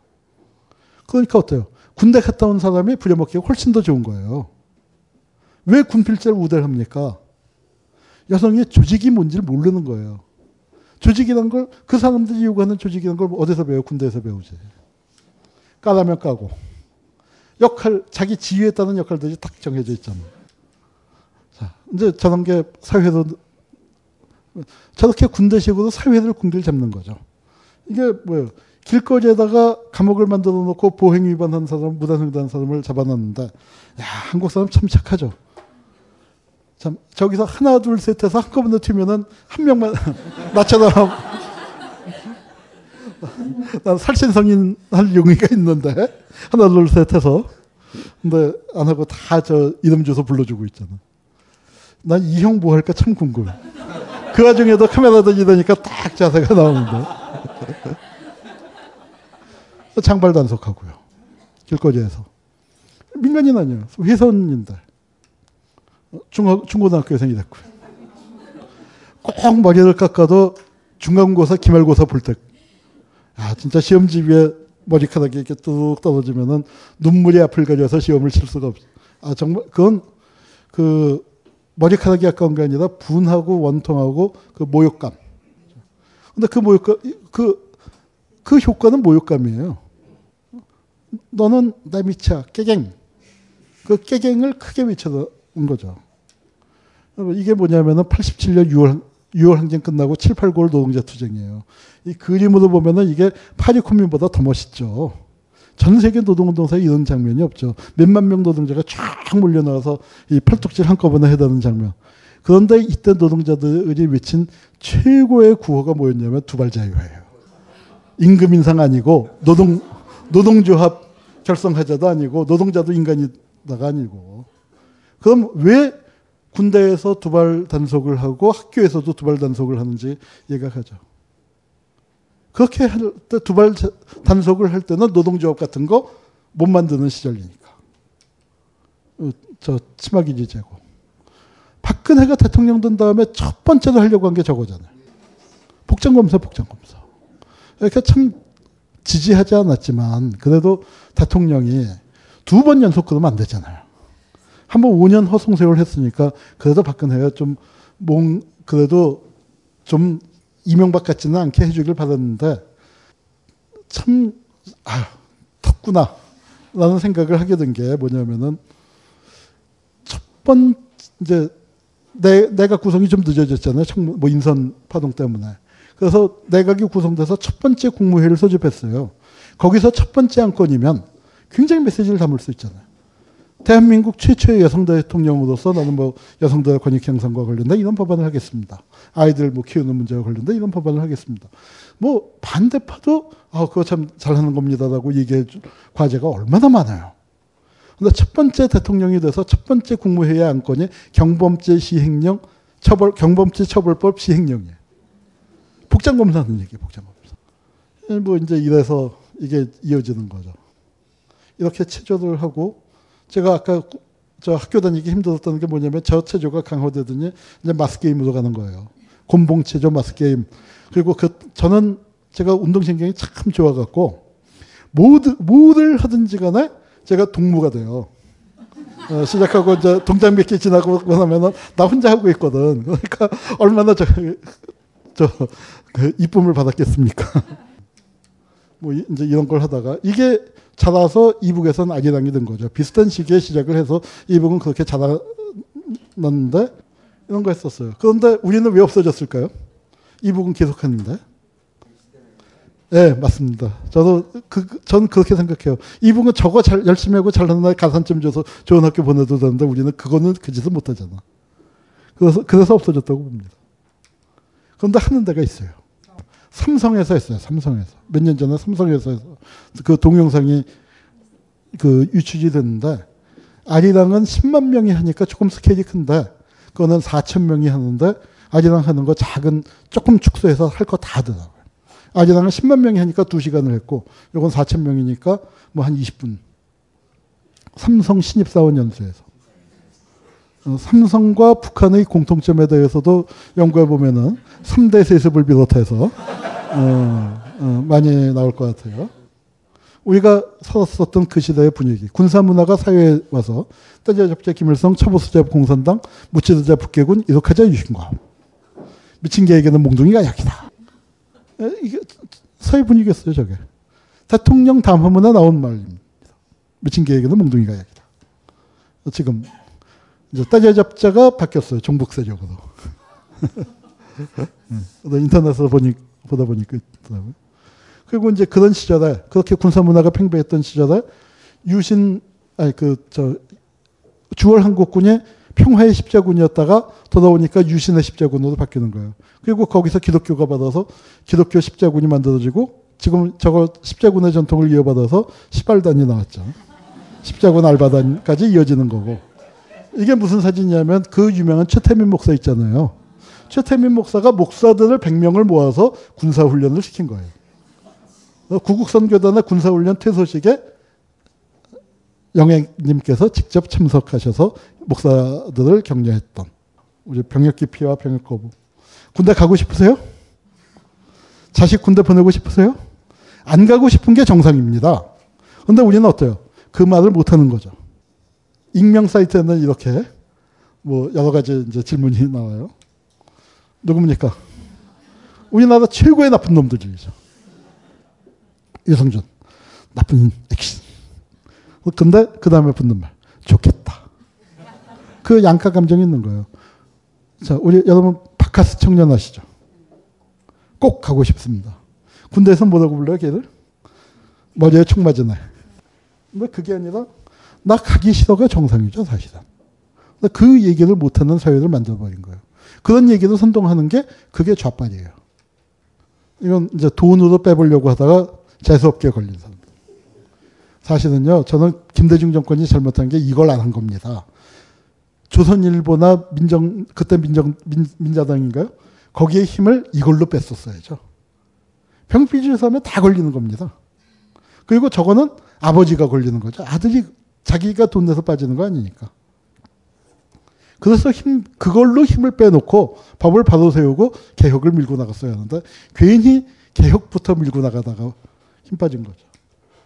이게 그 유명한 이회창 아들의 병, 병적 기록표예요. 걸레죠. 왜냐하면은 이회창은 굉장히 불행한 정치인입니다. 그 전까지는요, 기가 막힌 제도가 있었어요. 석사장교라고, 육계장이라고. 석사 학위를 받으면은 사 개월 군사훈련하고 두 달 전방실습하면은 그걸로 예비역 소위를 당하죠. 육 개월 갖고 병역이 끝나버리는 거예요. 그것도 대학원 마치고 바로. 그러니까 어떤 놈이 병역기 필요하겠습니까? 서바이벌 게임을 조금 길게 가는 거지. 그래서 우리 저 구십 년, 팔십 년대가요. 지도층 자녀 중에 병역 비리가 거의 없었던 시기입니다. 아주 태평성들을 만들어줬었어요. 그런데 그 좋은 제도가 하필이면 이회창 아들 앞에서 끊겼습니다. 전두환 아들, 노태우 아들 군대 갔다 오고 이회창 아들 갈 때 그 앞에서 끊긴 거예요. 그래서 이회창이 이게 한국의 대통령 선거의 역사를 바꾸는 사건입니다. 여러분, 이회창하고 노무현하고 저 몇 표 차이 났습니까? 삼십 몇만 표 차이 났죠? 그런데 병역 이게 많은 사람들이 백오십만 표라고 했어요. 군인, 현역 군인 오십오만 명의 부모, 부모 백만 명. 어, 적어도 오십만 표는 차이가 나는 거였습니다. 근데 이게 도장이 왜 그러냐면, 이 동생이 두 살 나는데 이 년 후에 간다는데 그거는 도장 하나 찍었어요. 이거는 너저분하게 여기 여기 많이 찍었잖아요. 왜 그러냐면 병역 기피를 어떻게 해야 빠지는지가 방법이 정립이 안 된 거예요. 그러니까 불안하니까 이것도 해보고 저것도 해보고 뭐 하다 해서 카드만 걸레가 된 거죠. 이게 그 수법을 만든 김대업이 나중에 자기 그 병역 기피 그 수사에다가 협조를 하면서 모든 수법을 얘기를 해줘갖고 이걸로 잡아 많이 밝혔는데 제대로 치고 나가지 못한 거죠. 박노항. 그래서 뭐 이거 저게 김대중 정권의 개혁이 물 건너가는 아주 중요한 아주 중요한 그 고비였습니다. 그게 이제 천안함이 처음 터졌을 때 청와대 밑에 그 무슨 벙커 있다고 했잖아요. 거기서 모였는데 거기 거기 한 스무 명쯤이 모여서 회의를 하는데 하다가 보니까 군대 갔다 온 사람이 딱 한 명이었대요. 국방장관. 진짜로 실화입니다. 국방장관 딱 한 명만 군대 갔다 오고 아무도 안 갔다 왔다는 거예요. 그래서 그 다음에 이제 이 장면을 찍었죠. 군복 입은 애들 뒤에다가 앉혀놓고. 아니, 그, 지, 뭐하러 지하, 거기 지하방카에 더운데, 다들 전투복, 전투복 체집입니다. 항공 잠바 입고. 자, 이건, 어, 시간이 너무 많이 갔지만, 삼십 년대 병역, 여호와의 증인 얘기입니다. 그때 병역 거부를 했다고 잡혀간 거예요. 한국 징병제 할 때도 아닌데, 일본은 징병제인데, 일본에서 여호와의 증인들이 병역 거부하니까 잡아갔습니다. 여호와의 증인 삼십 명이, 삼십삼 명이, 삼십오 명쯤이 잡혀가서 두 명이 옥에서 죽고 해방될 때 삼십삼 명이 나왔는데 전원이 비전형이었습니다. 이게 얼마나 놀라운 얘기냐면 우리나라 민족주의자들 중에서는 감옥 간 사람도 적거냐 감옥에서 전향 안 한 사람도 없고 사회주의자들 수천 명이 있었는데 사회주의자들 중에서 전향 안 한 사람이 뭐 사람마다 증언이 조금 다른데 삼십 명 안쪽이에요. 이십일 명이다 하는 사람이 있고, 뭐 이십팔 명이다 하는 사람이 있고, 그러는데, 여호와의 증인이 삼십삼 명이 비전형으로 나왔어요. 그런데 그때 신자가 오십 명이야. 오십 명 신자. 그러니까 여호와의 증인이 좀 센 데입니다. 거기, 그, 그런데 어때요? 지금 삼 대가 그 할아버지는 그래서 저게 독립운동 사건에 나와요. 근데 자기들 얘기죠. 우리는 독립운동 한 건 아니다. 신앙을 지키려고 했을 뿐이지. 그러다가 탄압을 받은 거죠. 우리 독립운동한 거 아니다. 독립운동한 분들, 그분들은 훌륭한데 우리는 교리상 독립운동 안 한다. 정치 안 한다. 그런데 그거는 독립운동사의 독립운동 자료집에 나옵니다. 그런데 아버지는 독재정권 시절에 감옥에 갔어. 손자는 지금 감옥에 가요. 그런데 이거 문제 해결하자고 하면 시기상조래. 삼 대째 감옥에 가는데 시기상조래. 하긴 뭐 전시작전권 반환도 육십 년, 오십 년째 검토 중이니까. 이게 저렇게 여성인데도 감옥에서 일제 때 감옥에서 저렇게 했었어요. 그 저 독립운동사 자료집에 있는 카드고. 저건 인민군이 병역 거부하는 사람 죽인다고. 인민군 하니까 뭐 병역 거부하는 사람이 인민군에서 가게 간다고 했겠습니까? 그랬더니 인민군은 저렇게 철커덕하는 신용을 하더니 풀어줬더래. 그러더니 아, 저놈은 국군에도 안 갈 놈이다. 그러니까 너 그냥 착하게 살아라. 이제 집총거부 판례가 나오고, 그, 우리나라에서 집총거부 사건이 나왔을 때, 이, 이게, 우리가 신사참배의 악몽이 있는 나라잖아요. 신앙의 자유, 종교의 자유가 기독교 내에서도 굉장히 중요한 문제인데, 저 얘기가 나왔을 때, 그렇습니다. 우리가 사실은 병역 거부를 해야 하는데 못하는 이유. 거기에 대해서 유명한 목사님이 한국 기독교가 약해서 그렇다. 홍현설 목사님이라고 감리교 감독까지 지낸 감신대 학장도 오랫동안 지내신 그분이 그런 말씀을 하셨어요. 한국에 병역 거부가 있는 건 기독교가 어리고 약해서 그렇다. 근데 지금 한국 기독교가 어리고 약합니까? 세계 십 대 교회 중에 여덟 개인가가 한국에 있대죠. 일곱 개가 서울에 있대. 근데 한국 기독교가 약한가요?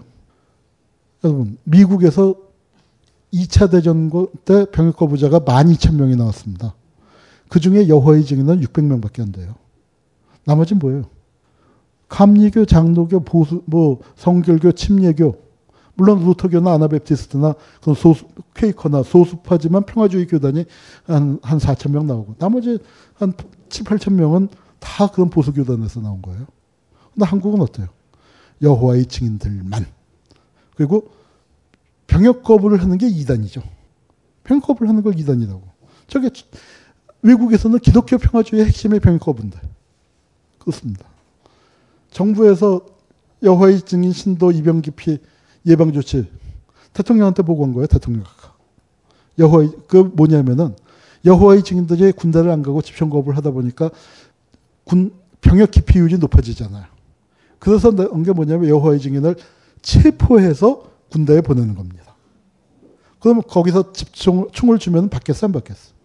안 받죠. 그런데 법률가들이 정말로 나쁜 놈인 게 뭐냐면은 총을 한 번 줘요. 근데 안 받으면 그냥 형사 처리하면 되잖아요.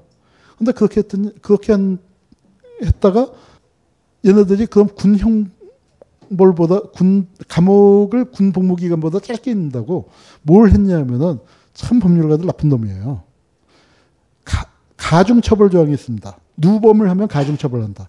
절도죄로 남의 물건을 훔쳤는데 어쩌다 한번 훔친 거하고 늘 훔치는 놈하고 처벌을 같이 하면 똑같이 절도죄라도 최고형이 뭐 예컨대 그 뭐 오 년이다 하면은 가중처벌할 수 있다 해서 오십 퍼센트를 가산할 수 있어요.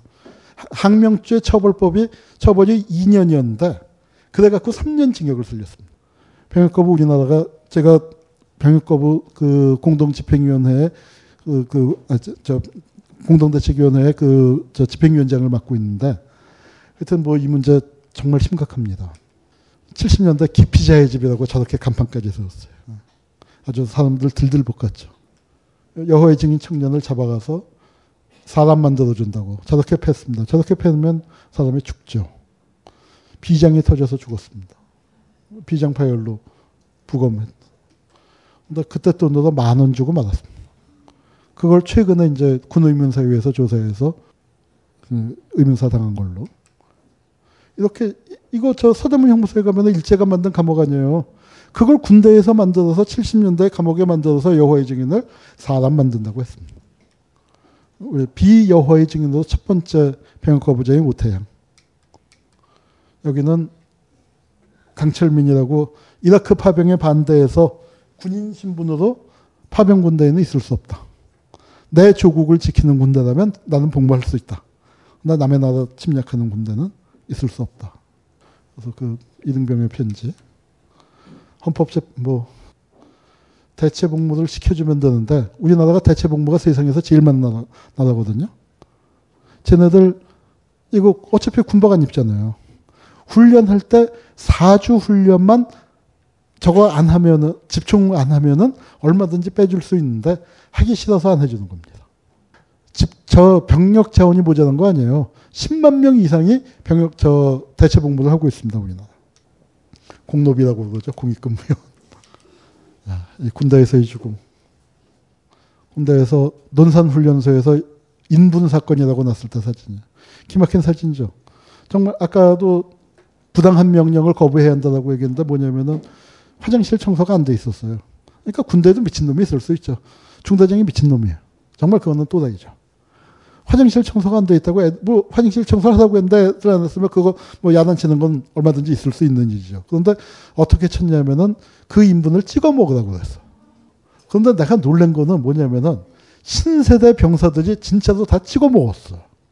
그중에 눈치 빠른 놈만 이렇게 이걸로 찍어서 이렇게 해서 그런 놈이 한 두세 놈 있고 그리고 그게 어떻게 보도가 됐냐 하면은 그 놈들이 휴가 나와서 뭐 저 인터넷에 올린 게 그래서 알려졌어요. 그러니까 부대에 있는 헌병이든 기무든 뭐 정보든 그쪽 인사든 그쪽에서 하나도 안 올라가고. 근데 이건데 중대장이 그러면은 소대장이 나서서 중대장님 이러면 큰일 납니다. 내가 이놈들 훈련 정신 바짝 들게 내가 혼내줄 테니까 중대장님 들어가십시오. 뭐 이제 이렇게 하든지. 정말 중대장이 그, 그렇게 말을 듣고 펄펄 뛰면은 부당 현행범으로 체포를 하든지 그렇게 하는데 아무도 한국군에 아무도 지휘관이 그런 부당한 명령을 내리는데 제지를 안 했고 신세대 청년들은 그걸 했어요. 나는 그걸 보고 소름이 끼쳤습니다. 한국전쟁 저게 역사가 아닐 수, 한국전쟁 때 민간인 학살이 역사가 아닐 수 있는 거예요. 너희 눈앞에 종북이 있고 그거 쉬워요. 저놈들 때문에 니들이 고생한다. 더블백, 저 군장 쌌다 풀렀다 한 열 번쯤 하고 비상 다섯 번 걸고 군화신켜서 일주일만 재우면은 저놈들이 나쁜 놈들이라고 하면 다 총질할 수 있게 만들 수 있는 게 군대입니다. 그런 군대를 우리가 어떻게 통제해야 하느냐. 그리고 그런 군대를 민간의 통제가 가능하게 만드느냐 남재준 같은 애들한테 애들이 참모총장이요 뭐하고 똥별 달고 그렇게 왔다 갔다 하게 만드느냐. 그러니까 한국 민주주의 전쟁이 발발하면 민주주의 차원이 아니라 우리의 생사까지 걸린 문제입니다. 아, 참 가슴 아픈 거죠. 군대에서 사람이 죽어요. 이런 책도 냈어. 이, 그, 그래서 만들어진 게 군의문사위가 만들어졌어요. 군대에서, 군의문사위에서 육백 건의 사건을 해결했습니다. 근데 군대에서 억울하게 죽은 사람이 몇 명쯤 될까요? 군의문사위가 육백 건을 해결했어요. 아, 육백 건이 진, 해결한 게 아니고 육백 건이 군의문사위에 왔어요. 그 절반 좀 넘게 해결했을 거예요. 그게 백분의 일입니다. 음, 군대에서 돌아오지 않는데 이게 오십 년부터 이천오 년까지 군 사망 사고의 빈도예요. 군대 말로 비전투 인명 손실입니다. 오십 년, 오십일 년, 오십이, 오십삼까지는 전쟁하고 있었죠. 전쟁이 끝났는데 이천오백 명이 죽는 거예요. 이천오백 명이 어떤 숫자냐면 우리 학교가 조그만 학교죠. 서울에서 제일 작은 학교인데 우리 학교가 이천오백 명이에요. 전쟁을 안 했는데 서울공회대 전교생이 매년 죽어나갔다는 얘기입니다. 이게 지금은 백 명 단위로 줄어들었어요. 이게 뭡니까? 이게 민주화의 성과예요. 민주화돼서 무엇이 달라졌냐고 뭐, 그 누가 묻는 사람이 있으면은 이 얘기부터 해야 합니다. 군대에서 우리 애들이 죽지 않는 거예요. 일 년에 그 전에 뭐 박정희 때 천삼사백 명이 죽어나간 거예요. 천삼사백 명이. 이건 뭐였습니까? 사실은 박정희가 군사 독재 정권이 국민과 전쟁을 하고 있었기 때문에 그 전쟁에서 군대에 간 아이들이 희생됐던 겁니다. 저렇게 죽었는데 저게 신문에 났습니까? 뭐 제대로 부모에게 통보를 해줬습니까? 군대에서 자살했다고 연락 오면 그만이지. 그렇게 됐던 거예요. 그런데 뭐가 달라졌습니까? 민주화가 되니까 군대가 성역이 아닌 거예요. 군대를 들여다볼 수 있게 된 거예요. 달라진 거 딴 건 없어요. 그랬더니 사람이 들 죽는 겁니다. 이 숫자도 안 죽었으면 좋겠지만 모르겠어요. 민간에서도 육십만을 모아놓으면 일 년에 건강한 사람들이라고 모아놔도 대학생들 육십만 명 모아놔도 저 정도 숫자는 죽을 수도 있겠죠. 잘 모르겠습니다. 자살률. 그러나 적어도 이건 아니잖아. 그런데 지금 저 똥별들은 뭐라고 그래요? 군대에서 어쩌다가 총기 사고 나면 요새 인권인이 떠들어서 군기가 빠져서 그렇대요. 군기가 바짝 들었던 시기에 천오백 명이 죽었던 겁니다. 우리가 군사 독재로 돌아가면 안 되는 단 한 가지 이유를 들려면 나는 이걸 들겠습니다. 민주주의 좋습니다. 민주주의 정말 중요하고 해야죠. 그러니까 무슨 얘기입니까? 여기 여성들 많이 계시지만 자식을 가슴에 묻는 부모가 일 년에 천 명씩 나오던 것이 안 나오게 됐다. 그게 민주화다. 우리가 그 민주화돼서 달라진 점 그걸 얘기를 해야 할 것 같습니다. 김일병 사건, 연천에서 났던 사건이에요. 이것도 이거 육십 년대에 최영호 일병 사건이다. 학보병 최영호 서울대학을 다니다가 서울 그 사일구에도 참가했었던. 그러다가 군대 갔다가 고참들한테 뭐 이지매 같은 거에 저항하다가 그 고참 몇 명을 쏴 죽였죠. 나는 짐승을 죽였다. 하고 사형을 당했고 사형당한 날 어머니도 자살을 했습니다. 근데 그 비극이 반복되잖아요. 왜? 군대에서 왜? 사병, 왜 그런 일들이 자꾸 벌어지냐면 군대는 병이 병을 통제하는 사회예요. 예컨대 군대에 무슨 다른 군인들이 가진 게 많아서 뭐 감봉을 한다. 아니 월급 그때 뭐 이천칠백 원 받는데 거기서 무슨 놈의 감봉을 하고 감봉한다고 뭐 저럴 게 뭐 있어요. 가령 밖에서 왔다 갔다 하면 너 외출 제한 영내 대기해. 어차피 영내 대기하는 거. 그러니까 감옥 저 군대에서 병이 병을 통제하는 사회가 됐고 군대에서 죽음인데 천안함 사건 터졌는데 이 사건이 근데 참 우리 젊은이들이 죽으면 안 되죠. 죽으면 안 되는데 죽었습니다. 그런데 이게 뭐예요? 지금 대한민국은 당신을 영원히 잊지 않을 것입니다. 그런데 아까 죽은 사람들은 어떻게 됐어? 합계가 몇몇 명인지 아세요? 전쟁에서 죽지, 죽지 않고 그동안에 죽은 사람 숫자가 육만 명이에요. 육만 명. 군사 독재 정권이 군사 독재를 하는 동안에 우리 젊은이들이 군에서 외국과의 전투에서 진행된 게 아니고 군대에서 군대 말로 비전투 인명 손실이 육만 명이에요. 그런데 육만 명이 죽었다는 걸 아무도 몰랐잖아요. 저거 군의문사위 하면서 국방부에 다그쳐서 빼낸 자료입니다. 그런데 그 젊은이들은 대한민국은 잊어버렸잖아. 필요한 거. 천안함. 사회교전. 천안함이 진짜로 북에서 그렇게 기름, 얼에 맞아서 든 거예요? 너무 의문스러운 점이 많잖아요. 나는 칼기 사건은 김현희가 한 거야 라고 주장을 한 사람이지만 천안함 사건은 너무 의심스러워요. 그리고 진짜로 저게 북에서 했으면요. 이렇게 했어야죠. 군대 갔다 오신 분들 아시겠지만 군대에서 늘 듣는 말이 전투에서 진 지휘관은 용서받을 수 있다고 그래요. 전투에서 진 거. 그런데 경계에서 실패한 지휘관은 용서받을 수 없다. 여러분 이거 훈련 중이었어요. 한미 연합훈련을 하는데 뚫렸어. 쟤네가 이북, 진짜로 이북애들이 와서 쐈으면 이북 잠수정이 들어와서 어뢰를 발사했어요. 뚫린 것까지는 좋아. 그런데 그러면 그놈을 잡았어야죠. 아무 조치도 취하지 않았어요. 그놈이 들어왔다가 발표문 보면 못해요. 들어온 침투로도 다시 나갔대. 그런데 그때 작전 지휘를 했었던 경계를 했었던 아무도 책임을 묻지 않았습니다. 나는 그 책임을 엄격하게 묻고서 이북이 했다라고 하면 난 그래도 반쯤은 믿겠어요. 그런데 난 그걸 안 하고서는 죽어타게 나도 못 믿겠어요. 그런데 뭐예요? 의문을 제기하면 그게 비국민이죠. 비국민이란 말이 뭐예요? 일제시대에 일본 놈들이 쓰던 말이에요. 조용한 변호사. 확신이라고 쓰는 못하겠다. 그러나 정보 발표를 일단 믿는다. 그 했다가 거기 걸려갖고 그 안 됐죠. 그다음에 뭐 이건 이제 사진만 그냥 쭉 넘어가겠습니다. 대한민국은 군대다 이런 책이 있어요. 일제가 여기서부터 시작을 했죠. 삼십칠 년. 우리 어머니가 삼십칠 년 국민학교 입학이세요.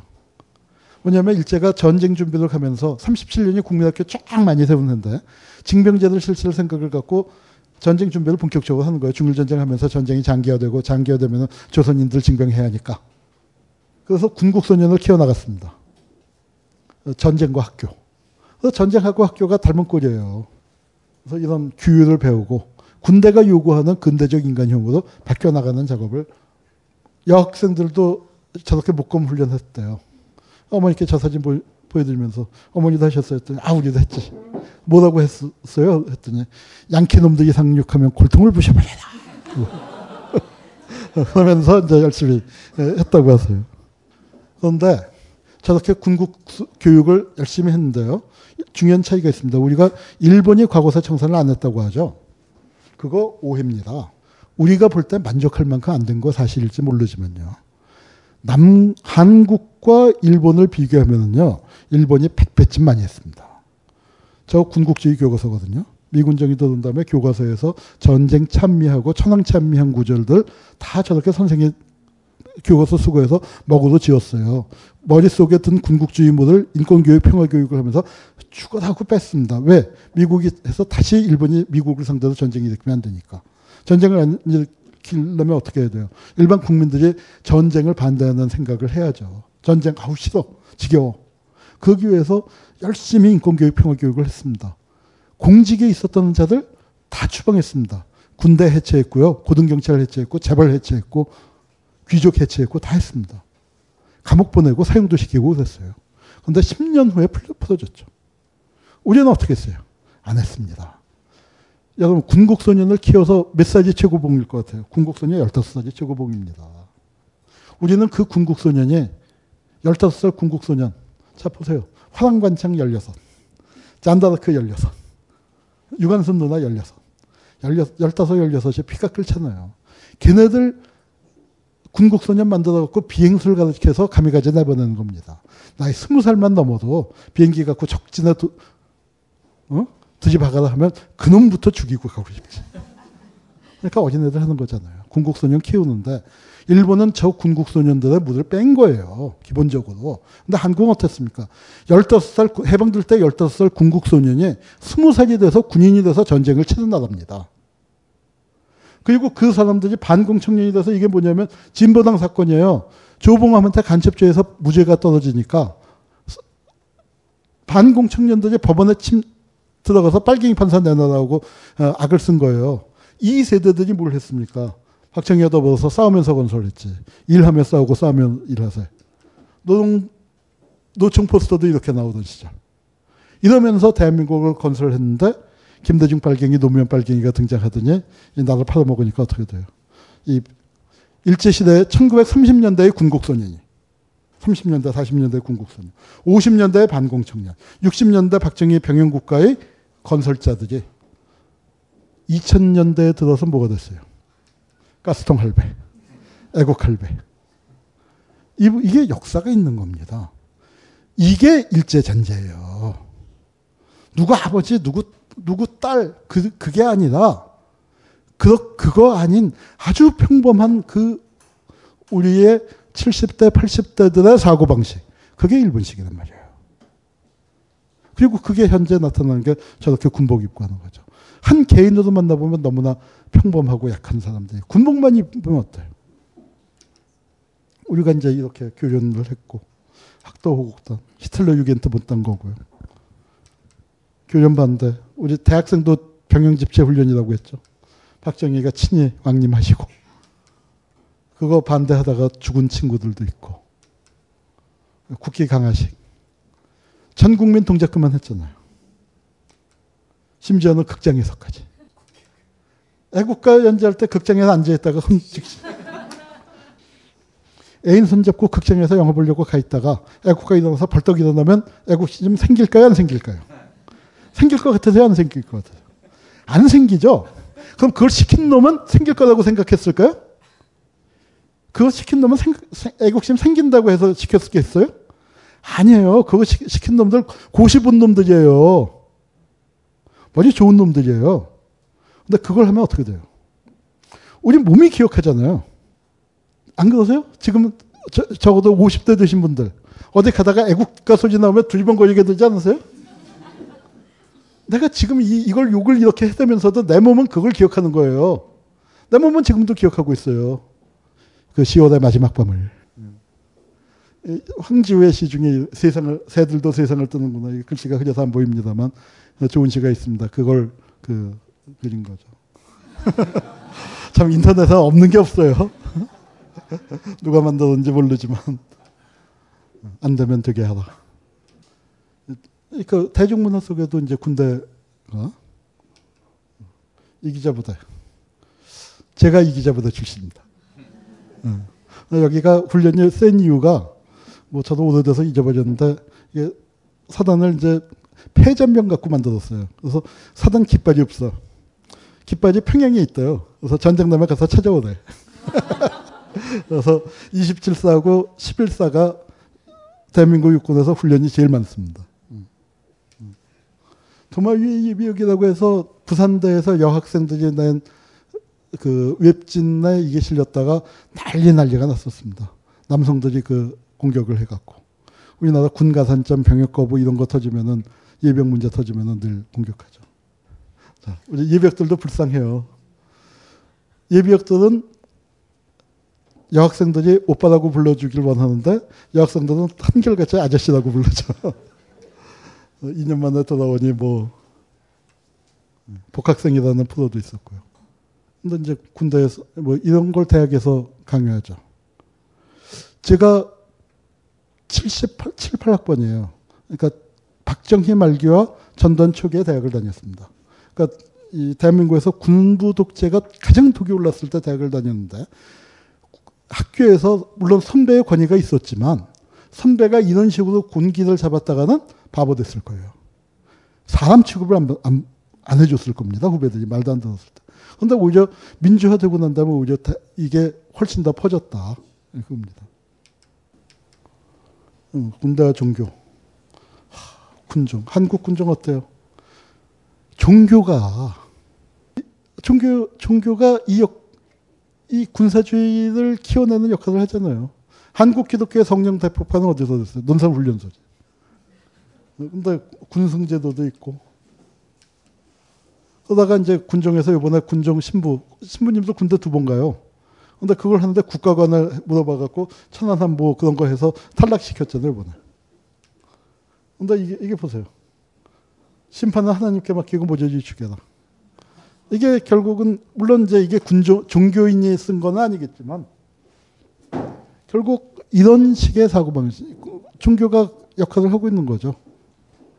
평화를 위해서가 아니라 그 군대에서 그런 살인을 하고 거기에서 그걸로 괴로워할 사람들에게 아니야 아니야 너희들 잘못한 거 아니야 하나님께서 다 용서해 주시니까 내일 전쟁터에 나가서 더 열심히 죽여 그, 그 역할을 종교가 하는 거죠. 난 한국의 종교가 진짜로 종교가 참된 종교가 되기 위해서는 군종제도에 대해서 심각한 자기 반성이 필요하다고 생각합니다. 성공회에서도 군종 있었으면 좋겠다 얘기해서 저도 한번 막 뭐라고 한, 한 적이 있어요. 한국 기독교는 십자군의 후예입니다. 한국 불교는 승병의 후예입니다. 여러분, 불, 기독교도가 천만이 넘고 불교가 천만이 넘는 나라에서 병역 거부는 여호와의 징만 하고 있습니다. 그걸 이상하게 여기질 않는 나라예요. 군부 독재와 우리가 크게 싸웠는데 정작 병역 거부는 또 민주화운동 했던 쪽에서도 많이 한 거 아니에요. 오태양 시작해서 지금까지 십 년 동안에 딱 오십 명쯤 했습니다. 케네디가 이거였죠. 이거 성문종합영화에 나옵니다. 국가가 나를 위해. 그런데 우리가 이 세, 이런 세대를 살았었는데 이제 세상이 바뀐 거예요. 개콘에 나왔었죠. 나 정말 좋아했던 프로인데 갑자기 폐지됐습니다. 국가가 나한테 해준 게 뭐가 있는데.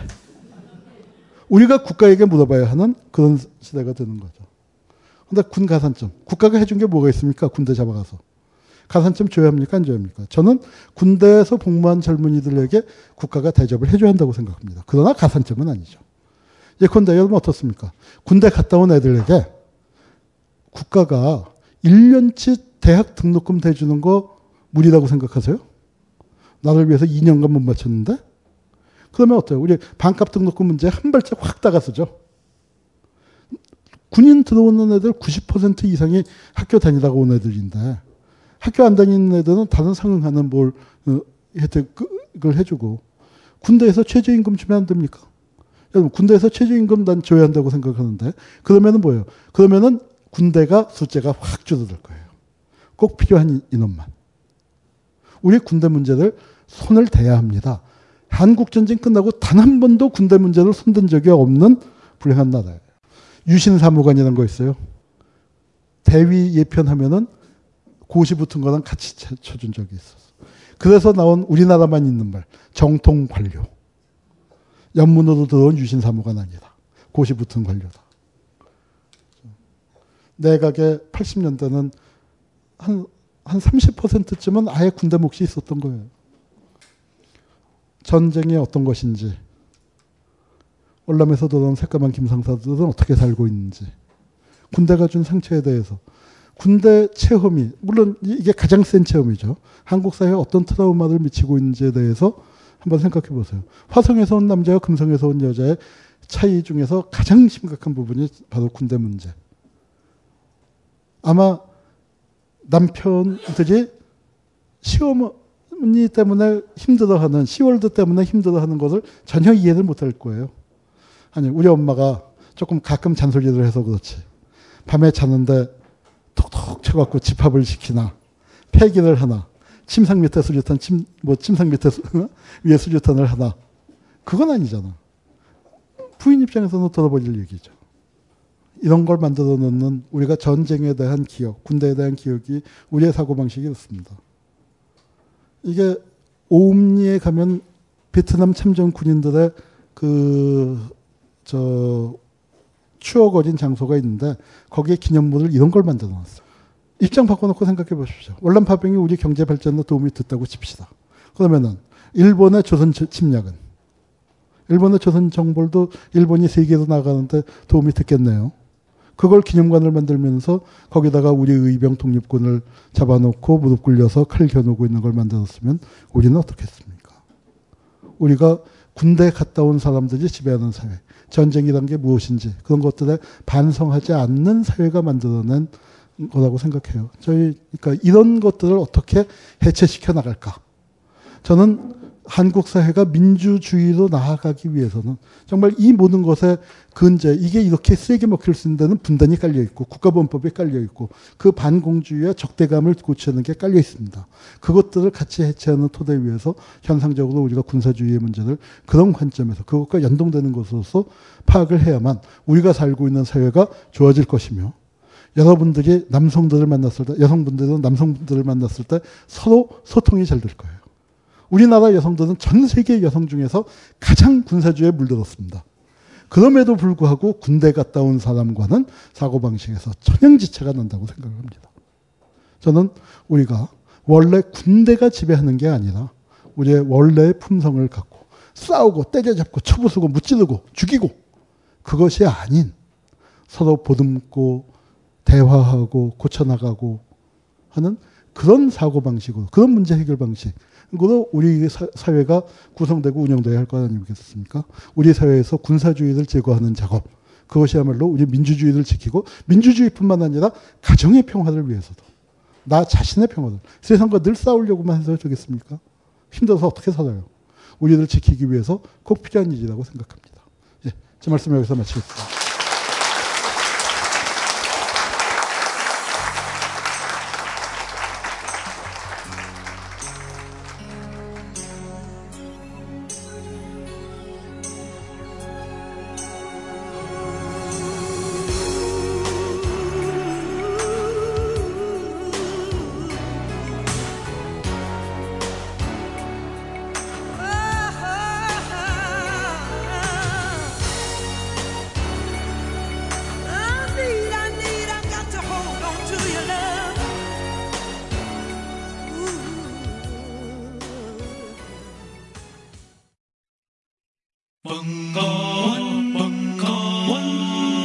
벙커원 라디오